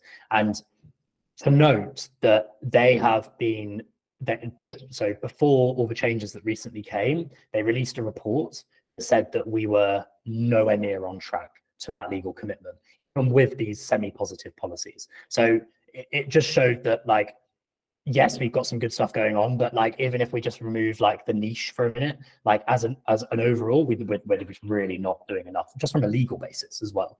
Um, then Rishi Sunak decided to backtrack on a load of those policies or delay a load of those policies. And if I'm honest with you, Greg, like it was the most shocking like uh, announcement to to our community, like the climate science community, because it was just like we you set up you, you know governments have set up us advise these advisory boards and various sort of climate science globally feeds into these so that then we can relay that information, relay that data so that policy can be determined on for the better of society. And you just blatantly ignored it. Uh, and that has really, really just like shot the UK's targets sort of in the foot for now. I don't think that that's the end of it. I think that the UK could come back from that. I think that they've seen. I'm part of a group chat for COP28 um, organization with a whole bunch of UK-based businesses and European-based leaders and, and, and, scientists. And when that announcement came out from Rishi Sunak, there was a letter that went around which had been signed by hundreds of the world's largest companies and the world's most influential um, sort of politicians saying that like this is not a, you have not got a mandate to do this from anyone. Um, no not in the business world so don't try and claim that it's a business thing because we're stood here as business people and not startups. Like you know my company meant nothing on that list but i'm talking about like huge companies which you know that letter is probably somewhere circulating online but that are fundamentally taking a stance and saying your agenda, your ideological gen- agenda, as like as a as either a prime minister or as a party, like whether you want to differentiate those two, that's up to the person listening. But that is n- not backed by business and that or the majority of business and that is not backed by the people. Um, and what's really interesting within that is that the whole rhetoric around these changes was that oh it's for pe- it's for society. Like we're going to try and bring energy bills down by getting 100 new oil and gas licenses in the north sea um, and we're going to reduce our climate targets for from 2030 to 2035 or in some cases to 2050 and, and it's like this is all to do with the fact that it's the cost of living crisis. But most of that oil and gas that you're drilling in the North Sea is being exported, and then we have to buy it back at a more expensive amount, meaning actually it's going to rise the cost of energy bills, increase the cost of energy bills, not lower them. So fundamentally, from a data perspective, it's just incorrect. So whether we're talking about the climate or whether we're talking about the cost of living crisis, these policies did nothing for nobody other than the ideological uh, sort of lobbying from oil and gas companies, which we know put money behind uh, sort of the current politicians in government. So yes, yeah, UK... and, that, and, that's a, and that's a huge problem, isn't it? And that's that's yeah. the the thing I think that's most disheartening to most people around this topic is that because of there's such a um uh, uh, a what's the word symbiotic relationship let's say between politics and these industries that there's yeah. a sense of like uh that, that, that nothing will really ever yeah. be able to effectively change without either a pretty serious um, shake-up of the way that the country is fundamentally structured, or yeah. until it's too late, right? I mean, human beings are pretty good at reacting to things once they go wrong. Yes, um, but yeah. not so good at reacting to them preemptively because again like to, to your point about visualization we're not very good at that um yeah, uh, you exactly. know the scientific community is that's their job um, yeah. um, and that's part of, of the thought process of being scientifically minded. But but yeah. generally speaking especially if you're only working on a four year basis right which which well, this is the challenge right? yeah. right. So so what would you say is the solution there? Because of you know look for, for I, am interested in, in solving problems right? That's and, and i think you are too. I mean that's why you're a founder. We're, we're in this uh, business where i mean i don't know any founder that doesn't hold the same sort of philosophy as me which as a founder too which is you know don't come to me with problems come to me with solutions. So what would you say are the solutions or yeah the solutions or the solution to that very fundamental i mean corruption i guess you could call it but it is within law so it's not technically corruption? Yeah. Yeah. I i mean i i can't give you a silver bullet. I i think that this is a huge topic which you know many. Well, maybe silver, silver bullets are part of the answer. yeah. Well, I'm not going to condone that on a video.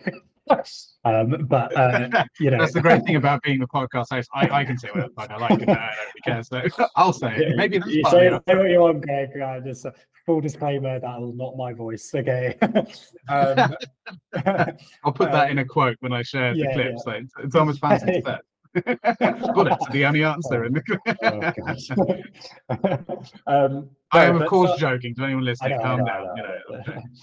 um, no, so I think um, I, I, think fundamentally, so I, I, I have a little bit of a sort of anecdotal part here, which is that sat on a or hosted a panel at the London Climate Technology Show last month, I think it was, and I sat on a panel with uh, someone from the Cambridge Institute for Sustainable Leadership, someone from EY consultancy, um, from from a hydrogen truck company, um, and someone from a renewable energy sort of like community based company.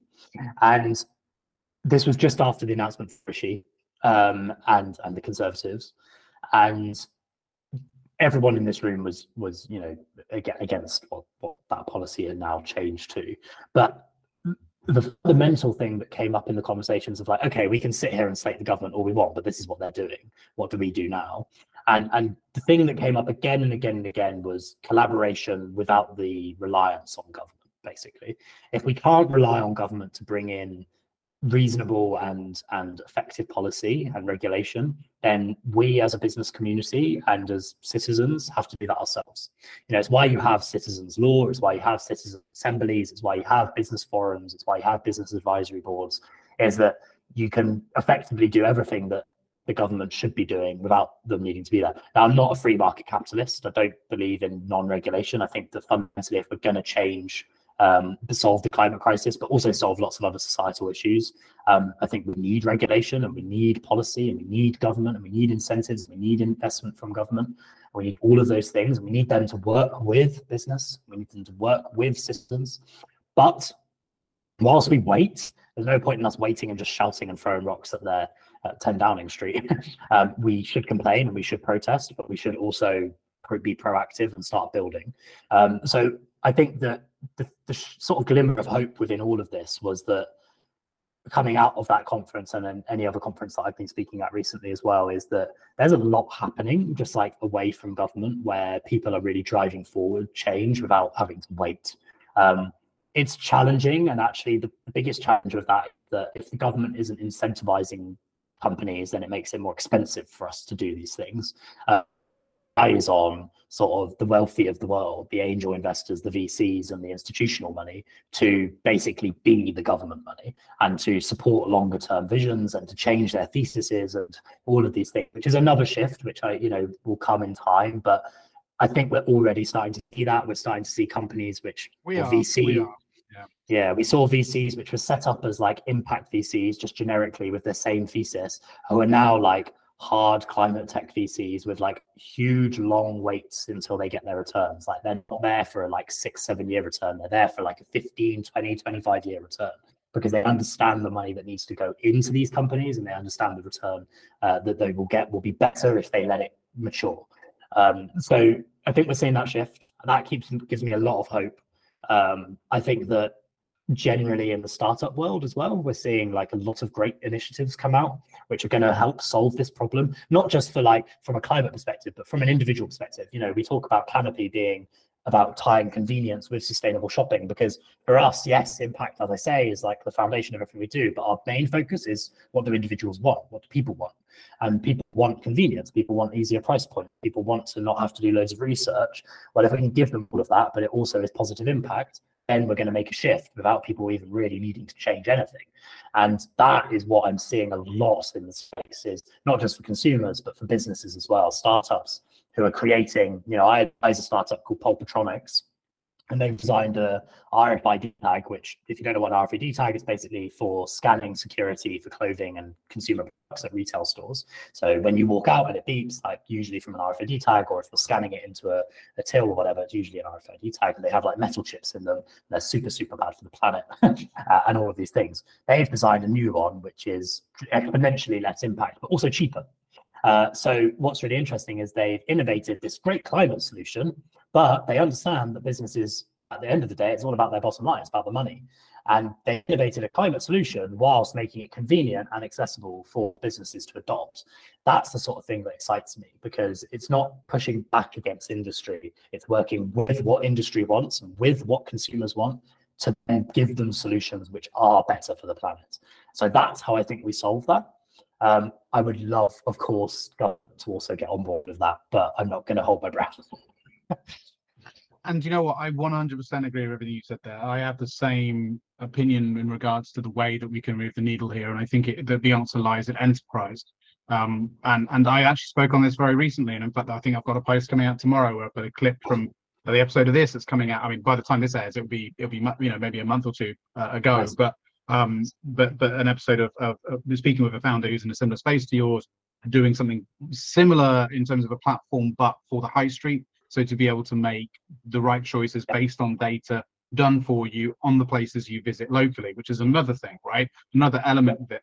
And I do, so I do see, and I've got a great vantage point speaking to as many founders as I do on a daily and weekly basis, that when I encounter individuals like you innovating in these different spaces, you can start seeing the bigger picture. And actually, once all of these these these smaller innovations are implemented and, and grow and, and blow up in their in their respective markets, that the, you, you end up with a holistic uh, uh, approach to attacking the problem. Um, yeah. And I think that's that is the way forward because that will put pressure on the government eventually. you know, when you have yeah. organisations that say, like a clothes shop, that that suddenly ha- are working with all these different startups to solve all these different problems, and then they collectively yeah. go to the governments and say, "Hey, we have actually managed to not only lower our carbon emissions yes. and this and lower our waste, but we're making more money. We're, our yeah. employees are happier, and da da da." Exactly. Like now, you need to support us and listen to us. They can't say no because suddenly exactly. that is more powerful and there's more probably economic opportunity for the government there as well as the yeah. sort of social capital that they give than yeah. the than the the oil companies of the world can now offer that it, it, needs to be yeah. the, the balance needs to shift yeah know? and i think it will it's just going to take a lot of time and it takes more innovative individuals like you and just one final like thought, I guess, to um, on this as well is you mentioned yeah. activism there and like you know the right to protest and so on. I have yeah. always um, had a very mixed relationship with activism. I used to yeah. be something of an activist when I was younger, cool. going to protests and all that, and I I become slightly disillusioned with it because at some point I realized that you know it's about talking. You know, talking a good game is one thing, what am I actually doing about it? And yeah, when you realize that you're protesting against an organization that really doesn't give a shit about what you have to say and how long you stand out in the rain and do anything, then what you're doing is entirely it, it comes to a point where it feels like you're virtue signaling. When when you yeah. if you are or you're not, it feels like a bit of a waste of time. And so I, you know, ultimately what I what I say to people who are interested in activism is if you've got a skill set you can contribute toward achieving that goal, that to me is a better uh, use of your time and resources than it is to go and stand outside in the pissing rain or getting arrested and you know getting a criminal record. Um, yeah. uh, in my view and and and that's not to say there isn't a place for for, for, for activism. There are absolutely is and there are a lot of times where that's made effective change. But i think yeah, for yeah. issues like this um it, it, you know put put that energy to use i feel right? Put that energy use. Go and make the change that you want to see. Asking others to do it for you feels um, well it feels like slightly uh, hypocritical in my view sometimes not always sometimes. Yeah yeah I, I i tend to sort of like yeah mostly agree. I, th- I think that the the way that activism can work effectively is when hundreds of thousands of people turn up and show their support for something. You know it, it, it draws attention to an issue right? It draws attention but it but it also shows like physically like a pressure without it being like right, uh, right. you know an email or like it's like there are like you know I was on a march recently and there was like over 150,000 people there outside Downing Street. There's no way that you can ignore it right? Whereas 150,000 right, people my point is my point is that you're you're taking part in that but you are mm. also doing what you are doing. Yeah, yeah. So right? what I was going to say think, was, when it's when yeah. when it's a career as, as an activist, it's like it comes a point yeah. where it's like I think that that presence is important. I absolutely yeah. do, and I agree. You know, it makes it known that it's an issue and and it attracts media attention and all that. But it's when it's when people are, are, are for some reason um, you know upset that that isn't doing the job. It's like, well, you need to be doing. If you're really serious about this, do more. Found a no, I agree. I, and you're doing so much. Like that's it's one element yeah. of the things that you're doing. You know what I mean? Yeah. What, yeah. What I was going to say was that like it doesn't like it shouldn't and usually isn't as well just like one thing though right like protest doesn't go alone right, it shouldn't right. be alone like generally what's the, what the challenge has been is that for example with greenpeace greenpeace was sort of thrown into the same sort of bag as the likes of just stop oil and extinction rebellion but greenpeace the activism that they do is usually targeted at businesses and governments and it only happens after a, uh, a company has refused to work with Greenpeace because 98% of the work that Greenpeace does is in a boardroom with a roadmap, looking at financial charts, trying to work out a good transition for that company to make, which is both impactful and efficient. Um, but people don't see that. So what they see is the activism stuff, and they go, "Oh, you all you guys do is activism. What a waste of time." But that's not true. They're not. They they spend most of their time working on actually more serious things than any of us do. Um, so, so I think that you're right, but I also think it would be incorrect to assume that all activists, or not all activists, but even some activists, don't do anything else. They're not consistently doing actions. They're not there every single day. They are out there in certain periods of time and that might even if they are out there every single day they're out there for like a couple of hours in the day and then they're doing other things usually working or if they're kids they're usually at school right and so i think that it would be wrong to assume that just because they are very vocal about activism and because their activist stuff might not be stuff that we want to do um, or stuff that we feel comfortable doing doesn't mean that they're not doing other things. Like I know plenty of people who work or or have have worked or been involved with Extinction Rebellion or Just Stop Oil, who are phenomenally impressive in the work that they do um, as well. A, a, really good example of that is there's a guy who who is at every single Extinction Rebellion march, every single Extinction Rebellion protest. He's also a climate scientist in, of the highest regard in his industry, and, and I think that you know we can't assume that, that the people on the streets aren't doing other stuff.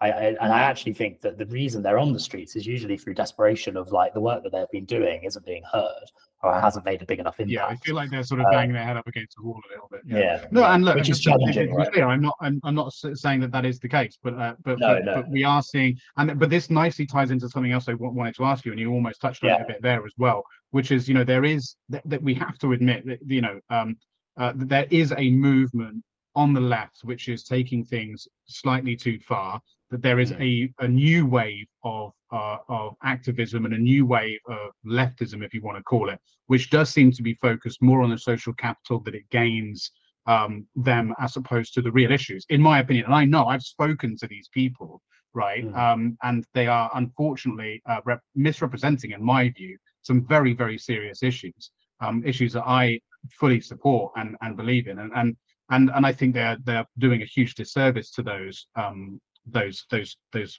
yeah those those issues and and the, the and and even um undercutting some of the validity and probably you know uh, helping uh, with with the spreading of a lot of this misinformation we talked about and and you know uh, uh contributing to the way people are being more receptive to the other side yeah. of the information to some degree yeah. so you know and a great example of that for for, for me and I don't know what your opinion on this, but for me, it's just Stop Oil, right? Mm. I, I I put them in that camp, um, I, and that's not to say that, that I think everyone in um, in that organization is like that. I think there are some very well educated, like you just pointed out, some very well educated, very well meaning individuals there who have the right um, the right ideas to a degree. But unfortunately, that that movement is g- garnering a lot of support from a lot of individuals who yeah. who, quite frankly, you know don't really care about the issue aren't doing anything themselves to solve the issue. Um, they just they're virtue signaling basically. And um, i would say that I, I, I don't support the way that they go about um, about their protests um, largely. Mm. what is your stance on that? And do you have do you have much of an insight into that? Because you must being the space you're in you must encounter individuals like that right? They do exist. Yeah, I, I, this isn't something that i've just imagined right? No no no um, yeah, they do exist. I think it's it's a very small minority. They're loud, but they're small.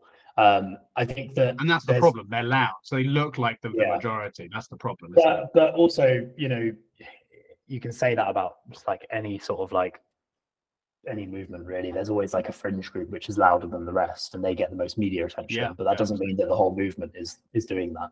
Um, I think that there's two things. Like one thing is, is it's undeniable that they've brought an attention to the to the movement. Um, that hasn't always been positive attention, but hey, we're talking about it. So um, I think that through you know last 50 years of climate movements and activism, there's only been relative media coverage of, of all of that, and and now it is like full frontal, you know, just like all, all always. And and most of the media rhetoric is very negative around their actions, but again, it gets people talking about why they're doing what they're doing.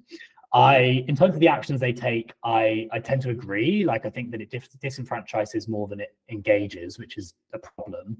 And the reason for that, though, is is kind of less the the action in itself, and more that they don't have like a follow on, like a here's how we solve it. It's like everything's shit, bad for driving a car. The end and actually that's that's really unproductive. It's just pure guilt tripping and victimization. Yeah. It's not Well, it doesn't work. I mean, even in our own sector, you know, the general rhetoric in the ethical consumer market has been like, oh, if you buy from Amazon, you're bad. And it's like, well, actually, no. Like, yes, of course, Amazon's bad, and we all know that, but also it's super convenient and like they have everything I need. So I get it. Um, you know, so it's not about saying, oh, you're bad for doing this. It's saying this is a bad thing, but here's a solution. You make the choice as an individual what you want to do. Um, and then, as I say, without all of the sacrifice that usually comes with that, if we can get rid of that sacrifice, then great. Um, I think that my challenge is is that like generally like there doesn't seem to be like a unified target on these things. Like my opinion initially when just stop oil started was great you're targeting the automobile industry. Probably better that you target the manufacturers and the actual automobile industry rather than people who are just driving cars.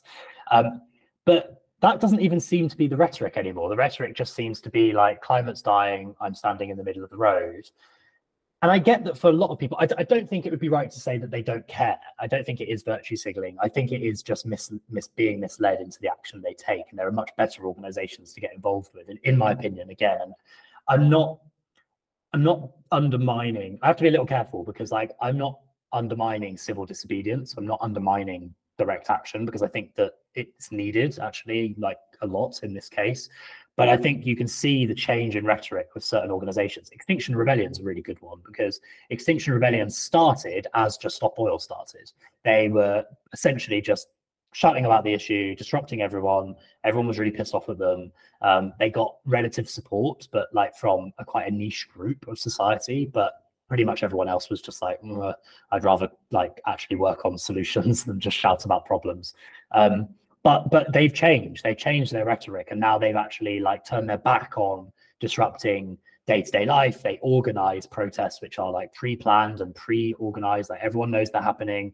They take petitions and they put pressure on government officials. Like so they've they've almost taken a leaf out of greenpeace's book now where they're going okay actually the best way to get a solution is to like present solutions and like try and get those put through government and put through business Whereas Just Stop Oil, I think, sort of saw Extinction Rebellion backing off from that direct action and were like, hey, look, like no one's doing this. Like, why is no one doing this? Well, no one's doing it because it, it right. It it's always an opportunity to, to fill that gap, kind of thing. Yeah.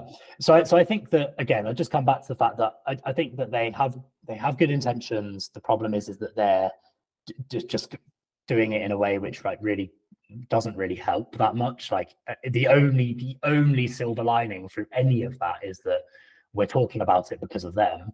But I don't know if that's enough really, because generally what we're talking about is like having to defend the climate movement rather than actually talking productively right. about solutions. It's, putting it on the back foot. So yeah, yeah. I, I, would say that that isn't yeah. enough at all because it, it it's changing. It's changing the conversation entirely yeah. to what is an appropriate way of dealing with these issues as opposed to the issue itself.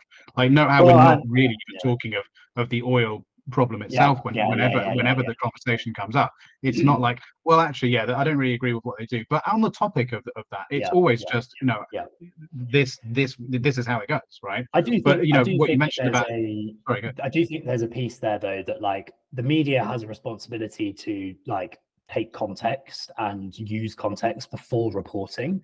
And actually they don't do that. They take like the immediate reactionary report reporting because it's like more sensationalist. And then that gets them more viewers and then blah blah blah blah blah. It causes more like disruption and like like and people complain and like woo we've got good viewer numbers. And like actually that's a problem because the independent media was set up so that when these things happen the question is why are you doing this? Not you're a bad person for doing this. So that whole conversation. Yeah, but, but, but, but, to play devil's advocate there, I mean, like that is basically the same sort of comparison that I'd made earlier of like, you know, trying to tell off one kid and the kid saying, well, it's but, but go and yeah, look at what they're doing. because it's like we know the media has its problems, but that isn't the point. Like they knew Just Stop Oil knew the media had its problems. They knew full well yeah, how they were going to get portrayed in the media. If they didn't, then they were stupid. And they and if they didn't then, they do know now that every time they do something, how they're going to be portrayed in the media. Yeah, and the fact yeah. is, I, I'll be honest, I don't think the media is doing necessarily a particularly bad job when it comes to reporting on that because they are reporting the actual impact it's having on people, which yeah. is generally negative. So I mean that is reporting the news. That is yeah, saying the challenge is gluing themselves to the road and preventing traffic. Yeah, the challenge it. is though, Greg, is that yes, like if they left it there, then sure, like they could talk right. about the action that Just Stop Oil has taken and mm-hmm. rightfully question it and and talk about that as a media story in its own right without talking about all of the stuff and preamble around it. The challenge is they don't stop there. Then they go, well, you know, like then they go into the rhetoric of like, well, the climate movement, like, why are you even questioning it? Like, you're wearing clothes, aren't you? Like, uh, how can you stand there and tell us not to? Like, and that's just not helpful because, and that's and that's bad journalism because you shouldn't be interviewing someone who's there doing something which you may or may not agree with, but you should be talking about what they did, not suddenly like, okay, so you are going to ask them why they're doing it, but instead of asking them why they do it because of the actual issue, you're going to ask them why they did it because they're not perfect. Well, that's bad. That's that's shoddy journalism. Like just on a fundamental. Yeah, yeah. I mean, so, I, so I agree. Like, like I said, I think there are a lot of faults. Yeah. yeah, I mean, there are a lot of faults with journal, you know, modern yeah. media and, and journalism for sure. Yeah. But again, to play devil's advocate a little bit on that, you also, for your own admission, talking about Just Stop Oil, don't really seem to have a very clear message anymore. So I yeah, think yeah, yeah. a lot of that, a lot of what we were seeing about, you know, when when reporters are doing this sort of, you know, probing and, and saying and pointing out the hypocr- hypocrisy of an individual, which is fair, like we said in the early, you know, beginning part of this conversation, question everything. Nothing wrong with that. Media are entitled to do that too. But the reason why I think they did that is because they would stop a lot of these protesters and say, right, tell us, like, tell tell us what it is that your your goals are. What is it that you want? Um, so we can stop this madness. And the answers weren't satisfactory. So I mean, like when you put a reporter or you know a media organization or the public in that position, well then it's going to be it's going to be open season on that individual or group of people to be like, well then you're hypocrites. You're doing this. You're sitting in the middle of the road. You're being disruptive, and you don't have a particularly good reason or or set of solutions as to why. Well then I'm sorry, but you're fair game. And I and I kind of understand that. I, I'm not saying I support it, but I understand it you know you, yeah. you are kind of opening yourself up either as an individual or as an organization for that sort of scrutiny um, yeah. rightly or wrongly i don't know but that's that's the media's job they you know as well as reporting the news they're also a uh, a content uh, organization right. and they need to be consumed and we know that comes with yeah. a whole lot of faults in itself right a friendly reminder to share this episode with your network like comment and subscribe it really helps the show and only takes a couple of minutes yeah, yeah, no, I, I, yeah, I, I agree with the sentiment of being questioned. I, I don't think I will. I don't think we'll find agreement though on like some some of the tactics used in that, but that's fine. Like you know, everyone has. Yeah, well, no, and look, I don't agree with them necessarily that's, either, that's but I understand um, why it happened. Yeah, and, and, I do, and I do, yeah, and I also just like as a sort of like follow on, like as much as I might not agree, again, I just come back to the fact that like I think these people have really good intentions. They are basing everything off of climate science. Like they're not just like pulling, pulling shit out of thin air and disrupting people's lives. Yeah, yeah, yeah, yeah, Because there is a, a, very, very serious issue, as we were talking about earlier.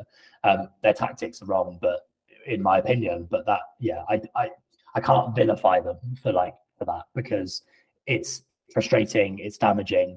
But the question I always come back to is like it is frustrating to to be disrupted. It, it is challenging. It's probably not the right tactic to have productive conversation, and they're certainly not producing lots of solutions to that to that conversation. But also on the flip side of all of that, if we did nothing, and and I know you're not saying that at all, but a lot of the conversation is like you guys should just like bugger off and like not be here. And like if they did absolutely nothing, regardless of whether we agree with the tactics, I can guarantee that like a city on fire or or you know a drought where people can't drink water for weeks on end um, is is going to be much more disruptive to their to their lives and a bunch of people who have really good intentions but just like are slightly misled in how they do it. So I think like I agree, question what they're doing, make them think about it, but vilifying them isn't the right thing to do, like from the media's perspective or anyone's perspective, because they're doing it for a good reason. They're just doing it wrongly. um, and, and that yeah, and, and I suppose I would say to that that we're not, no one's vilifying them other than themselves. I think personally, but but but but yeah, yeah, yeah that's yeah, neither here nor there. That's what. But um, but no, it's, it's super interesting. But do you think that then um, like uh, you know, obviously you work with Greenpeace and you you you you you you advise uh, the government on on certain issues and so on. Like you know, it seems to me like you're of a similar opinion to me in the sense that uh, I think diplomacy has a lot to do with how we can move the needle somewhat. Yes, we focus about, about uh, enterprise, I think, being the main driving force, Yeah, yeah. ultimately solving the bigger solution. But diplomacy is important too. These conversations need to happen. Happen whether your your advice gets ignored or not is kind of a whole different thing, which in itself, I imagine, is extraordinarily frustrating. But but that's important. Do you think that these organisations like um, like Greenpeace, like um, Extinction Rebellion, like Just Stop Oil, and, and the many others um, should be sitting down more and coordinating a little bit more and, and actually having some some some some conversations themselves because ultimately like i said the actions of these organizations separately affect one another right they affect the public perception and and therefore government perception of the issues at hand should there is there that coordination should there be that coordination do you think Super interesting. Yeah, I think it's a, it's it's challenging, isn't it? Because, for example, Greenpeace has been running for 50 years and has not been using those tactics generally. Like they might have made mistakes in the past and then Mhm. admitted them, but generally it's been like target businesses, target governments, um, speak to governments around the board table, and speak to businesses around the board table. Um, but I think like the challenge for them is that they can't adamantly say we don't support it because then they're sort of saying we don't support their reasons for doing it. And I know that's not what they're saying, but that's how people would read it. And they've always got to think about course, PR, yeah, PR yeah. angle, right? So they can't openly say we don't agree with the actions they're taking. Similarly, though, they're obviously damaged by that. As I say, we, you know, Greenpeace got chucked into the same bag as these organizations for years. And it's like, well, not really. We do something a bit different, but I guess like part of the same movement. Um, and so the challenge, if you don't then say something out, then you get sort of tied in with them.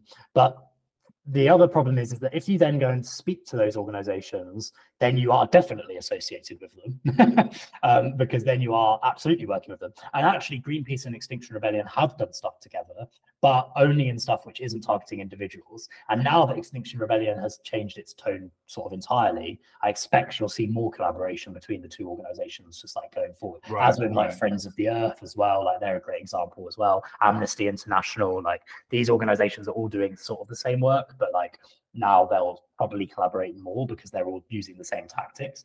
Just Stop Oil is slightly like more fringe because then they're like, well, Extinction Rebellion's moved away from those tactics. Greenpeace has never used those tactics. Definitely not Friends of the Earth and Amnesty. So it's like, do we talk with them and try and get them to join the sort of like positive movement that we've been having? Or do we just like disassociate and go, we're not going to say anything, let them do their thing? Even if that reflects a little bit negatively on us and we get associated slightly, it's better than us collaborating with them. Um, I don't know if that's the conversation or the rhetoric that's happening. I can't speak on behalf of these organizations. I don't work in them anymore. I've worked with them still, but I'm not an employee. Um, but I think that it's probably a little, probably inside their comms department, like pretty heated conversation about what stance they should take. And I know that in the past as well, we've like, you know, we've been briefed on what we should say about Extinction Rebellion actions that had been taken place that weekend. And it's like, that wasn't Greenpeace. Greenpeace isn't associated with any other organization. We are completely independent, et cetera, et cetera, et cetera. Like, because purely from the fact that if we do associate with anyone, if they do anything wrong, we get the backlash. So, so I think that's probably where they're sitting is just like they'll collaborate so long as this the tactics used are like within remit of like what they deem acceptable. Um, but I think they won't they won't sort of call out the others because the challenge is, is that then they disenfranchise some of the climate movement as well because there are lots of people who support Just Stop Oil. So like Greenpeace needs those people. Greenpeace needs those people to support Greenpeace as well and support Friends of the Earth and support Amnesty International and all of these other organizations. So so they are they're a little bit between a rock and a hard place, I think. Um, I would would like more coverage on the less exciting stuff that these organizations do, but you know that's that's a yeah and me too because if, you know th- th- th- like you said there's a lot of stuff happening in boardrooms and, Yeah. and we're not privy to that and, No. um, or if we are you you know i'm sure the information is there um, Yeah, but yeah, you sure, have sure. to be within those channels in order to to receive that it's Absolutely. not mainstream which you know is is kind of going back always to the main point of all of this which is you know the reason why canopy exists and the reason why you know all of these businesses that i believe will will succeed will succeed is because you're making things convenient for people. People aren't actively going out and seeking this information. You need to give it to them. And this is a broader problem because of you know greenpeace is doing some amazing work and has done for a number of years Um, like you said, they made mistakes, but who hasn't, right? Yeah, um, um, and yeah, exactly. And um, and and yeah, I, I agree. I think we we should we should be hearing more about that. Um, yeah. yeah. yeah, it's definitely other than maybe you know more money more money for the for the PR department uh, at Greenpeace, right? This is the challenge as well, right? Like, so Greenpeace isn't a charity, so they get no like business or governmental sort of support through charitable donations or gift aid or anything like that. Um, they are 100% independently funded by individuals who give money. Um, so therefore, they have no sort of association with anyone. Um, and it means that they can sort of call out anyone as well. Whereas other organizations like WWF, for example, are a charity and they take money from big organizations and then they're sort of like tied a little bit in what they can and can't do because then they lose their money, they lose their funding. So what you see is Greenpeace being this great organization with like brilliant campaigns, but just like really, really, really limited funding. um, and it does make it hard because then you've got great teams working really hard paid okay, but like definitely like not enough for the work that they're doing. You know, when you look mm. at the one thing that always used to come up with when I spoke with people when I used to fundraise for Greenpeace was like, oh yeah, but the execs of these organizations are paid like ridiculous amounts of money. Where's my money going to go? Greenpeace was always really open, like, yeah, we're, our exec is paid like seventy thousand pounds. He lives in the center of London because he's working consistently on diplomatic campaigns, um, and it's definitely not enough for the work that he does. Um, and that's the highest. Seventy thousand pounds is not a lot, a lot of money for. That's the highest salary in the in the entire of Greenpeace, right? Like, and I think that compare that to some other charities where their char- where their organization well, well greenpeace isn't a charity but compare it to charities where they've got business money government money and then they're spending money on their salaries of like 400 500 600000 pounds sometimes over a million depending on who they are. And it's like that's not justified in my opinion. And that's the people you should be challenging. But also i just come back to the point that generally like with all of these movements i think what we should focus more on is like what are they talking about? And like why are we yeah. why are they there? Why do they exist? They wouldn't exist if they if they didn't have something to talk about. Uh, and so like really we should just like remove all the fluff ultimately. And we should just like go right back to, to the root cause which is like what's the problem? What are their supposed solutions? And what are the barriers for people adopting these solutions? And then can business fill the gap and help basically cross that barrier um, and I think that that would be a good collaboration to start seeing more of is just like seeing those. This is why Canopy exists, right? Like seeing those barriers for our entire careers of speaking to people both within and without these organizations, and then going, okay, there are these things which those organizations are never going to be able to facilitate because they're NGOs or charities, they're not businesses. So we can do that as a business. We can facilitate that and, and we can drive that in the current economy that we have. So uh, that's really, really all about it for us. Yeah, yeah. And look, we've got the opportunity right now to a degree. We've got an audience, we've got yeah. a platform right now. What what are some some um some things that you are aware of Greenpeace have either done in your time working with them or are working on actively now, or maybe some other organizations that you want to highlight now um, to yeah to, to, to the to the listeners to the watchers um, because of you know, like we just said, that's part of the problem. Is, is there isn't enough being heard about that. So, what are the, these things happening in the boardrooms? What are the, the the, the things that they're pushing and, and and the solutions that they've managed to it? What have they achieved? What are they achieving? Yeah, I mean, look, you know, we could go through the entire history of um, of Greenpeace. Oh yeah, not, let's not go through the entire list, but you know, maybe maybe some things notable that you think people should hear about. Yeah, that, so I think that, you know isn't being isn't being talked about because I think that would be really interesting for people. I think some of the interesting stuff is like around, you know, we're all aware that microplastics, uh, microbeads, mic- plastic microbeads are being banned in the UK. Um, this came after Greenpeace action. Um, we've seen Shell and other big oil companies drop plans for like Arctic drilling for oil and gas. That's because of Greenpeace campaigns and Friends of the Earth as well, like getting involved in these great, you know, great, great campaigns, which they both speak to these companies, but also put pressure on these companies, like externally. Um, one of the most recent ones was sort of like a really historic global ocean treaty to protect uh, protect 30% of the oceans by 2030. Um, these sort of things, I've worked on those campaigns, and generally it's like quite a long slog. And you know, to have tens and tens of countries signing up globally to support these treaties is, is a huge win. Um, I think one of the examples I always use, which I really enjoy talking about, is that going actually back to the palm oil question that I was mentioning earlier. Greenpeace found out through investigative research that Santander was investing uh, its uh, well, it's the people who bank with them their money into uh, unsustainable palm oil um, uh, into a company which purely did this slash and burn technique in, in Indonesia and beyond. And um, we went to Santander and we said, look, we've exposed this. Here's a strategy in which you can shift that to palm oil, which is certified to not be on new land, but only on previous plantations. So you're not damaging more biodiversity. You're just sort of you're not losing investment money because you're still investing in, into this now new industry, but it's better than it was. And here's a transitionary plan. And they said, no, we're not interested. We're not going to talk to you. So Greenpeace launched a campaign letting basically, and you may have seen it, the orangutan campaign. One of their ads was banned. Like they went around on streets in orangutan costumes and like did lots of stuff outside Santander HQ in 72 hours of running the campaign, hundreds of thousands of people had started to sort of remove their bank accounts from Santander and moving over to other banks. So Santander got back in touch with Greenpeace and said, We'd like to talk. And then we managed to make them change their entire palm oil investment strategy into a sustainable palm oil strategy investment uh, investment strategy. Uh, and I think that that's just like that's a very short time frame. Like, don't get me wrong, like that's very rare that that happens so quickly. Mm, but it's yeah. the sort of power that individuals can have through organizations like Greenpeace, like Friends of the Earth, like Amnesty International. Um, and obviously, if it's not to do with the environment, other organizations as well, like Save the Children or, you know, um, Human Rights Watch or whatever it is, like you can you can support these organizations and they're doing the heavy lifting. They're doing the work. You don't need to do anything. You just need to be a member.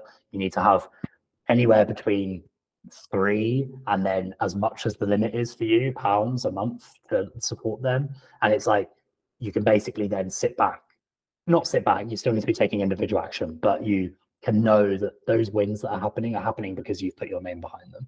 Um, so I think that those are some of the wins and some of the things that we can start to witness more and, and be a part of as, as a society.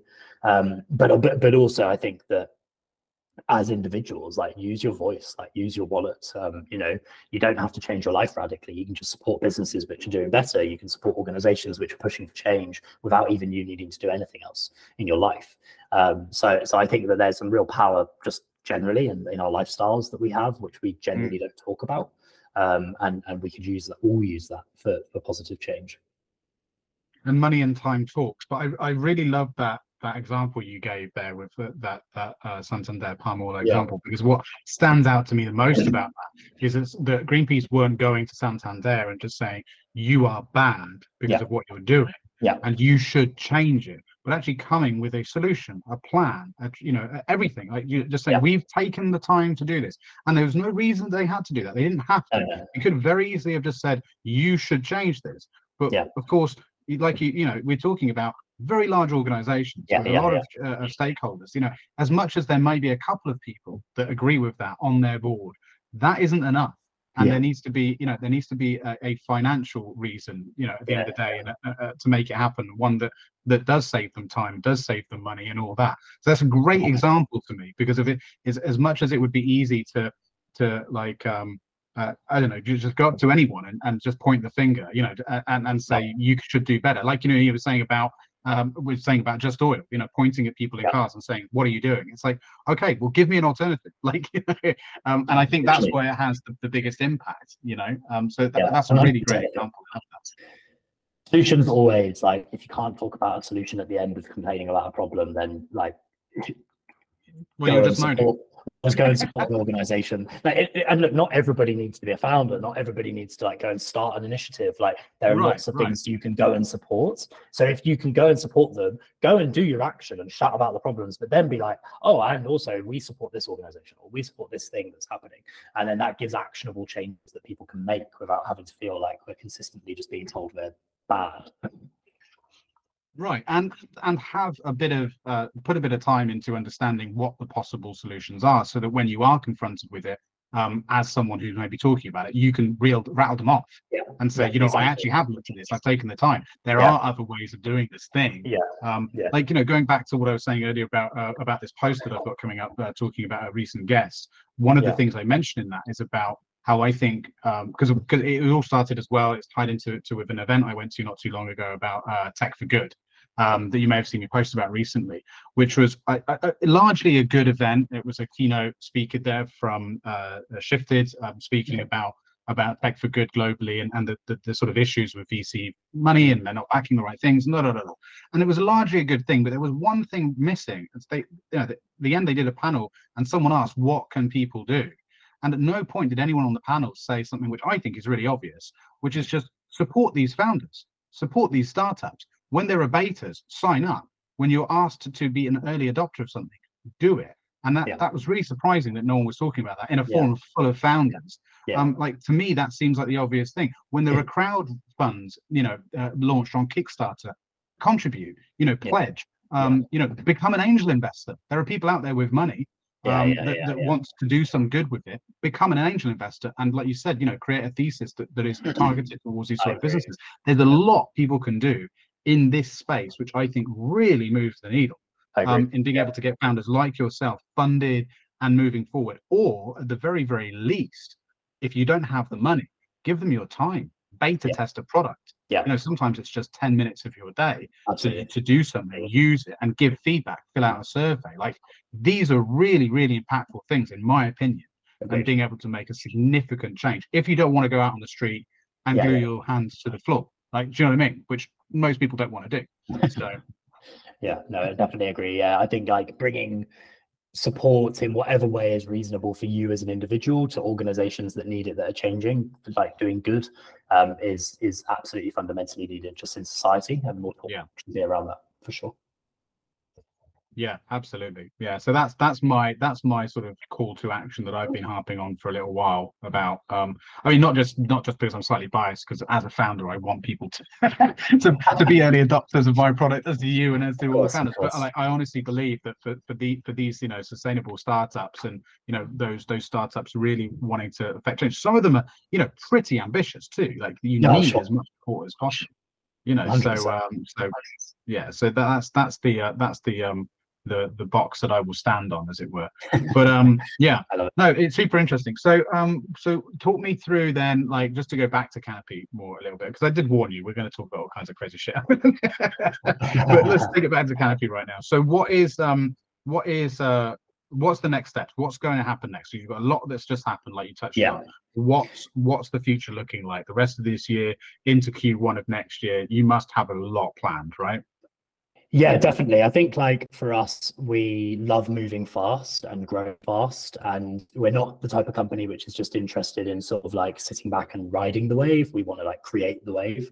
Um, so we're now that we've public launched the platform and we've sort of seen a huge uptick in the number of people signing up and using it and buying stuff ultimately is now is really a big push on that growth and making sure that those metrics make sense from a commercial perspective. So all about retention and sort of like all about the stickiness of the platform uh, and also of course like how much we're spending to acquire those people but essentially for us we now to like this week turn on our digital but within that actually we have like three different pillars of strategy to grow as a company which is across digital PR and guerrilla marketing and then big brand partnerships. So you'll see all of these things being implemented over the next sort of few months and for the lifetime of the company, of course.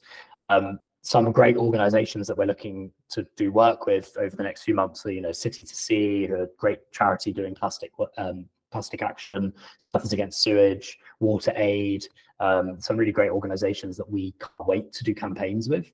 Um, and the reason for tying our work in with their work is that it gives the people who support those charities actionable things they can then go and do in their lives uh, to make an impact on that campaign, like buying less, you know, plastic or buying less where it is. Like Canopy can sort of like facilitate that. Um, and then on the flip side, our users don't feel like they're just supporting a business, but they're actually supporting maybe a charity doing good as well their- through their contribution um, and and financial support to the company. Um, really, all of this, of course, is like the super busiest time for like a consumer company um christmas is coming up like obviously black friday is coming up we've got some really fun campaigns around sort of greenwashing and like why you need to be careful of green claims and like how Canopy can help with that and all of this great like positive stuff around that. So look out for those.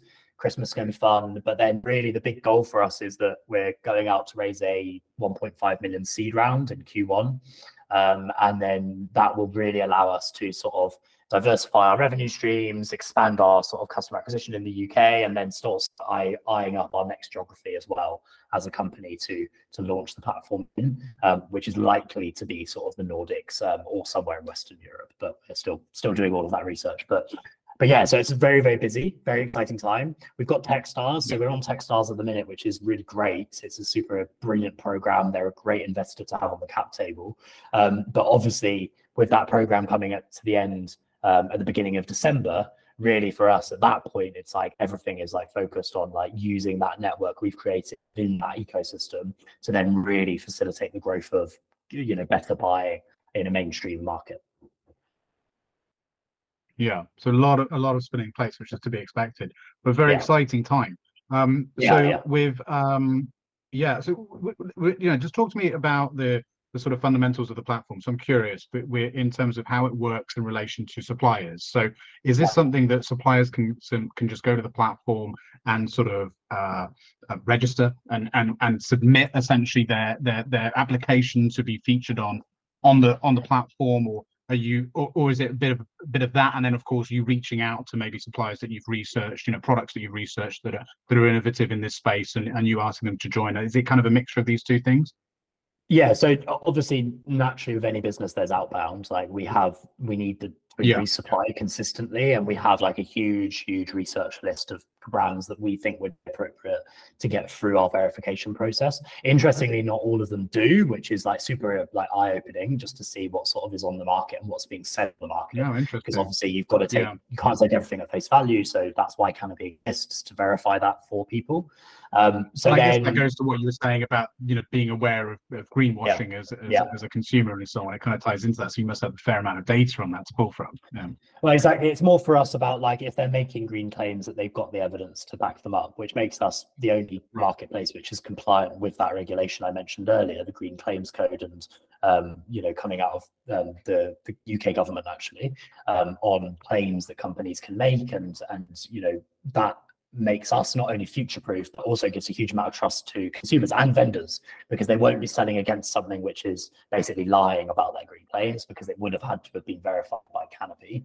Um, so the steps for a brand are essentially whether they come from an outbound or an inbound, they have to go through the, vet, the vetting of that of their claims. And that's quite a streamlined process, to be honest. Like they have to go through their their business, their product, and the materials of their product, and just submit that into our platform and then we can obviously at the same time uploading evidence next to each claim they make and then that just gets verified on our backend system within the parameters that we've set of what we accept as evidence um, if for the ones that are approved like then we bring those products through the plat onto the platform in a classic marketplace model um, but within that there's loads of like tech enabled um, education and, and impact data within the platform itself so that you as a consumer can not only find like a shop but also, if you had no idea what to swap out, you can actually go and learn like a whole amount in our shop by space feature, which just edu- it's a huge educational platform in itself.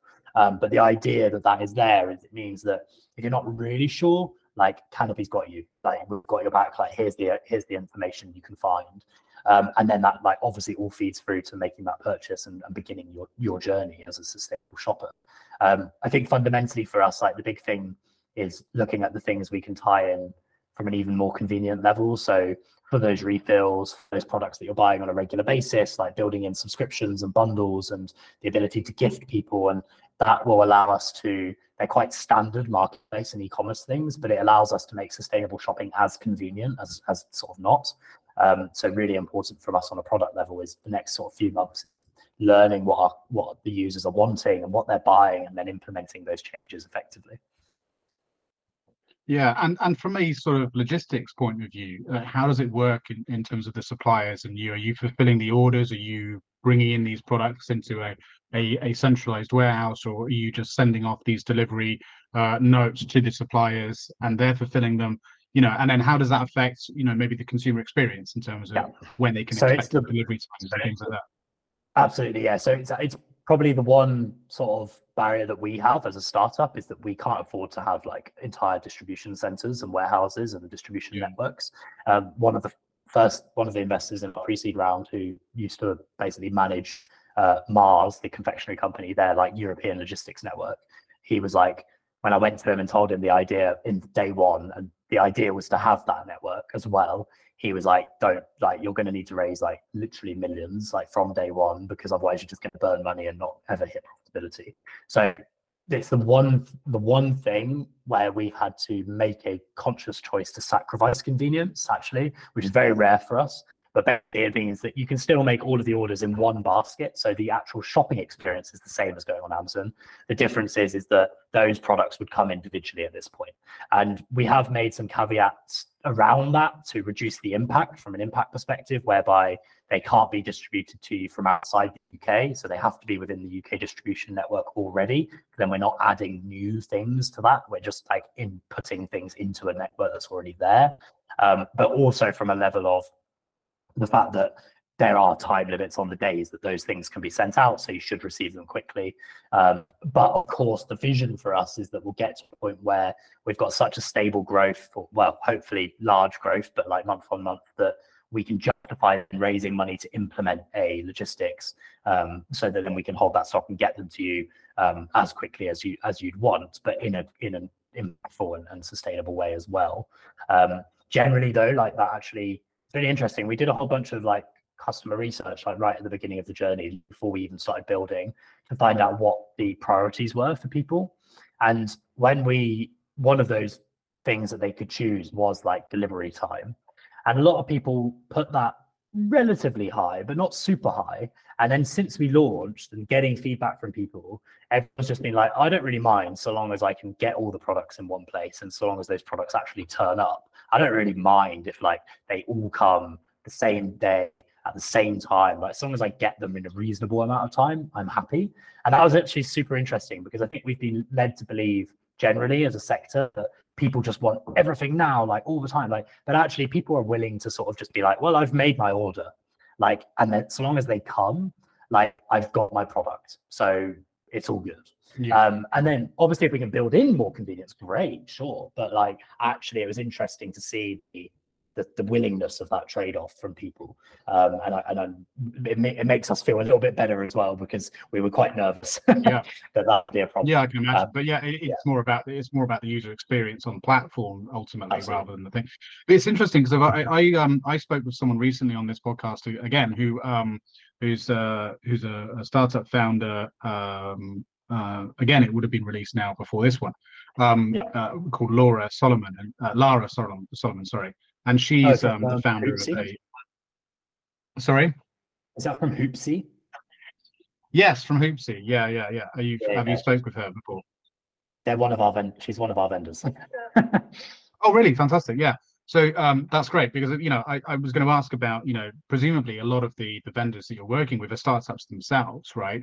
Yeah, um, yeah. And you know she was talking about how she's finding it quite difficult to to sort of get get into people's faces to get traction on the product, and which is which is a problem for a lot of people, especially solo founders like herself, um, yeah. who face you know the, the the the problems with, you know from economic point of view and and don't have the funds to push things forward. Like, do you see yourselves as being um, in, a, in a quite unique position as Canopy to be able to to to push push some of these products and to help some of these founders actually you know gain a bit of traction on their products and and essentially grow their businesses you know in, in with them. Yeah absolutely. So it's one of the things that we're looking to bring in um, there's like two things. One is we do our marketing already for our business for the brands like obviously we have to. So they're going to see their own products involved in marketing like for them. But within Canopy. So even though there's a slight payoff there, because obviously we take a commission on sale, it's still growth for them and it's still brand awareness for them. So it's it's positive. Um, yeah. The other thing is that the, the sort of secondary thing to that is that we have the ability and we're going to be implementing it um, to do sort of help with debt financing for a partner where they can apply for that through the Canopy platform based on Canopy sales and their sales and other channels and and then get funding to push their own brand more as well. Um, and so looking at ways in which we can implement that with a, with a partner as well. Um, but you know that that will come. It's not sort of like super high product priority right now, but will be in sort of the new year, probably after that seed round, particularly. Um, and and then the third thing is that after our seed round, we'll be actually exploring doing sort of like out of home campaigns more rather than just doing sort of like your your digital, your guerrilla marketing, PR, and your uh, and your partnerships. We'll be looking to sort of do some yeah more traditional marketing. Um, and that actually we have the opportunity to bring brands on that with us. So we end up covering most of the costs but then they can they can basically um, opt into being part of that campaign and use their products within those campaigns. And then we will make sure that their products are within those ads um, so that then they can we can grow them as well through our marketing even more reach even more people. So yeah a, a big thing for us is not just pushing like one not just competing with them on a product level but also two just pushing the marketplace. Like the whole thing around canopy is that it's a community of of people pushing for the right thing. And therefore we want to all support each other. And if they grow we grow. And if we grow they grow. So it, it's all needs to be with that in mentality. Um, and all of the vendors that work with have that with us. The other thing just like from a side note which is less to do with like marketing and product sales per se and more to do with just like business management is that we have built a big sort of like perks and discounts deal flow essentially like exclusive to canopy as partners whereby in what we've said is like usually the way that partnerships work is you get like a uh, a payback, like a revenue share. Like, so if that company then signs up through your partnership affiliate link, then you get a payout. And we just said, well, forget payout, make it a discount for the vendors. Um, and it means that we have these really great exclusive deals that vendors can access through Canopy if you're a Canopy vendor. It means that they then can improve their business, they can, you know, streamline their their operations, whatever it is, and that can be a mix, anything from legal to marketing to uh, um, to impact to you know certifications like it's all you know the idea is to bottle that more and more out as a resource for exclusively for canopy vendors um, so yeah lots of stuff that we work to improve their business and, and help them grow as well fundamentally uh, really really important for us that's great to hear because, like I said, I think you, it would be foolish not to take advantage of the, the position that you're in working with these vendors, right? And, and be able to support them, just like we talked about earlier about how you know we all have the individual um, opportunity to support these businesses through the action we take. You have that you have that prime opportunity there. So it's great to see that you've built that into the business model already. Um, yeah. so yeah. Um, look i know that you've got to go um, soon. So um, so why don't we would it be useful for because i know when do you have to go? Is it is it quite imminent well, I, I technically I have a uh, I have another meeting in ten minutes, which I need to get to. Uh, uh, but I've, I've emailed okay, to good. say that I'm in a very interesting conversation that I don't want to leave. um, but he, yeah, I shouldn't I shouldn't leave him hanging too long. No, that's fine. We can wrap things up. It's fine. You've been very generous with your time already, and I wouldn't want to keep you from uh, from a meeting like that. So it's not a problem. Um, so look, let's let's sort of get to that point then. So this is the other only other bit of structure I have in this whole bloody mess of a show, which is uh, which hopefully you've enjoyed. Um, which really is um to to ask a bit about about uh, I, I ask everyone this sort of more towards the end, and it is kind of cliche, but I think it's really useful. Which is, you know, the vast majority of the people listening to this are entrepreneurs or founders themselves, right? Yeah. Um, or maybe just interested in in the particular topic that my guest is going to be talking about. But that is is mostly founders, and they're at various stages of their journey. So, you know, you've talked a lot about you know how you've got to where you are and what the plans are for the future. But do you have any um, sort of not so well known pieces of advice or tips for for individuals in the situation of you know just starting a business or you know like someone like Laura I talked about who's you know really struggling to get traction um, on on the product and so on. Um, anything really, any little bit bit of gold uh, that you can share, um, especially if it's stuff that is um, you know maybe things that you feel aren't talked about as much as they should be potentially. Yeah, it's it's it's a tough one because you know for people like Lara, for example, I know she's putting a hell of a lot of effort into growing, and it's it's you know, it can be frustrating as a founder. I know, I know how she feels when you're doing all that effort and you're doing everything you should be doing, and you're, you're struggling to get that that traction. But but again, like I think that that's just a matter of resilience. Like you just got to keep pushing, and then it's just one yes that will change that for for sort of like the future. Yeah, so absolutely. yeah, so so one one piece, I mean, guess that first piece of advice is just like try not to and i think everyone says this but and and i know how hard it is to actually take on but like try not to take every no or every barrier as like a personal issue and just like you know accept it move on and, and keep pushing. You know you're doing something amazing um, and you, you you'll get there eventually. You just need to you know yeah have that resilience and grit which is always a bit challenging at certain times. Like i i get that. Um i think the other thing is like there's always a lot of like sus around like talking to people about your idea depending on how early whoever is listening is where they are in that journey but like no matter what you're doing honestly the most valuable thing that we've ever done as startup founders is talk about what we're doing to people even people who we think could go and do it themselves, because we get really interesting insights, feedback. Most of the time, more, people are more willing to help you than to take your idea. And to be honest, if you're a startup founder who cares enough about what you're building, like they took the idea and succeeded, it'd be frustrating, but you'd also be really happy because really what your focus should be should be like solving the problem. And if someone else solves the problem, then great, right? Like that, that's a good thing. Um, so I think yeah, that, you know, fundamentally it's a bit of a mental shift like going from like oh no no my, my solution is the only solution but you basically just want to speak to as many people as possible about what you're doing in a completely open and honest conversation and get that feedback and, and be willing to understand the the negatives fundamentally. Like everyone can tell you how good you are but actually it's the people who will challenge you who are the most valuable. Um, so it's really really important. Uh, and then i think essentially third, how i built my career yeah, just just criticize people then.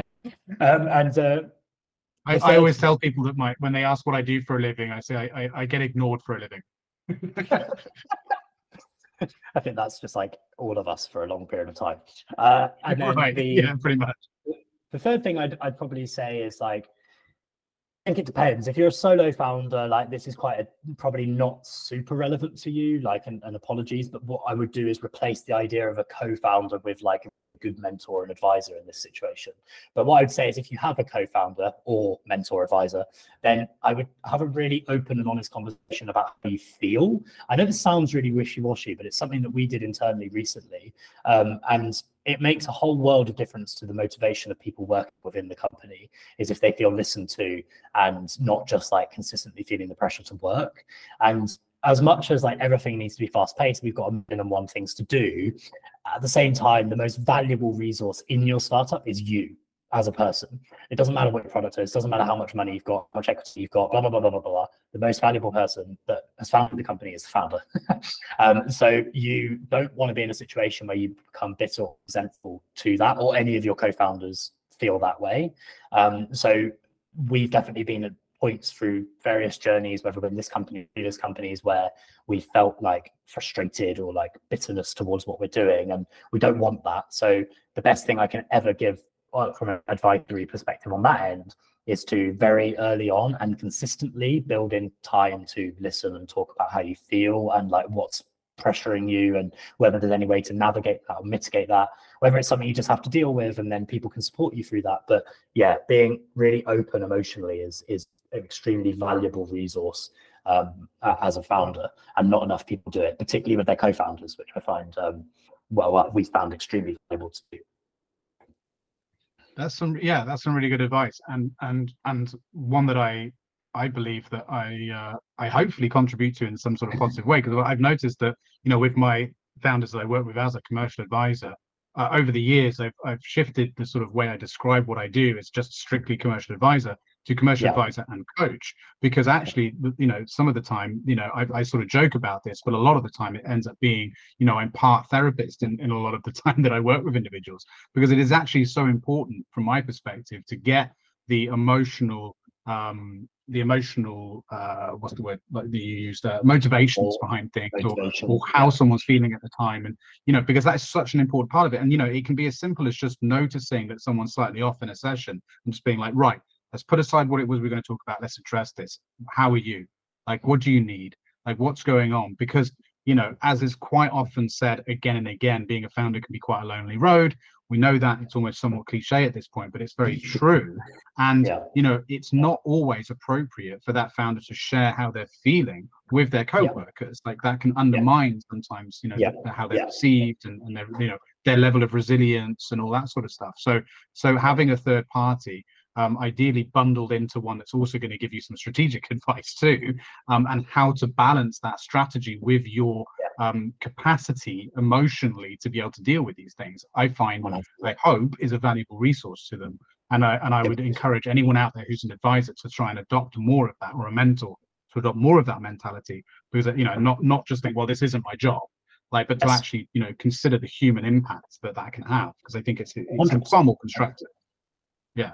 100%. So yeah, great advice. I appreciate it, man. That's really cool. And no, um, and again, I really appreciate your your time um, with us today. Um, I'll let you go. So you've got a couple of minutes to to prepare. I'm sure you're probably dying to go to the loo and go have a coffee or something before your meet next meeting. So I'll allow you to wow. do that. But um, yeah, I mean, look, is there anything uh, while we've got like a couple of minutes? Is there anything you wanted to to get off your chest? You didn't. I didn't ask you about. Didn't have the opportunity to talk about when it comes to you, Canopy, any of the subjects we've covered, or maybe anything you wanted to ask me.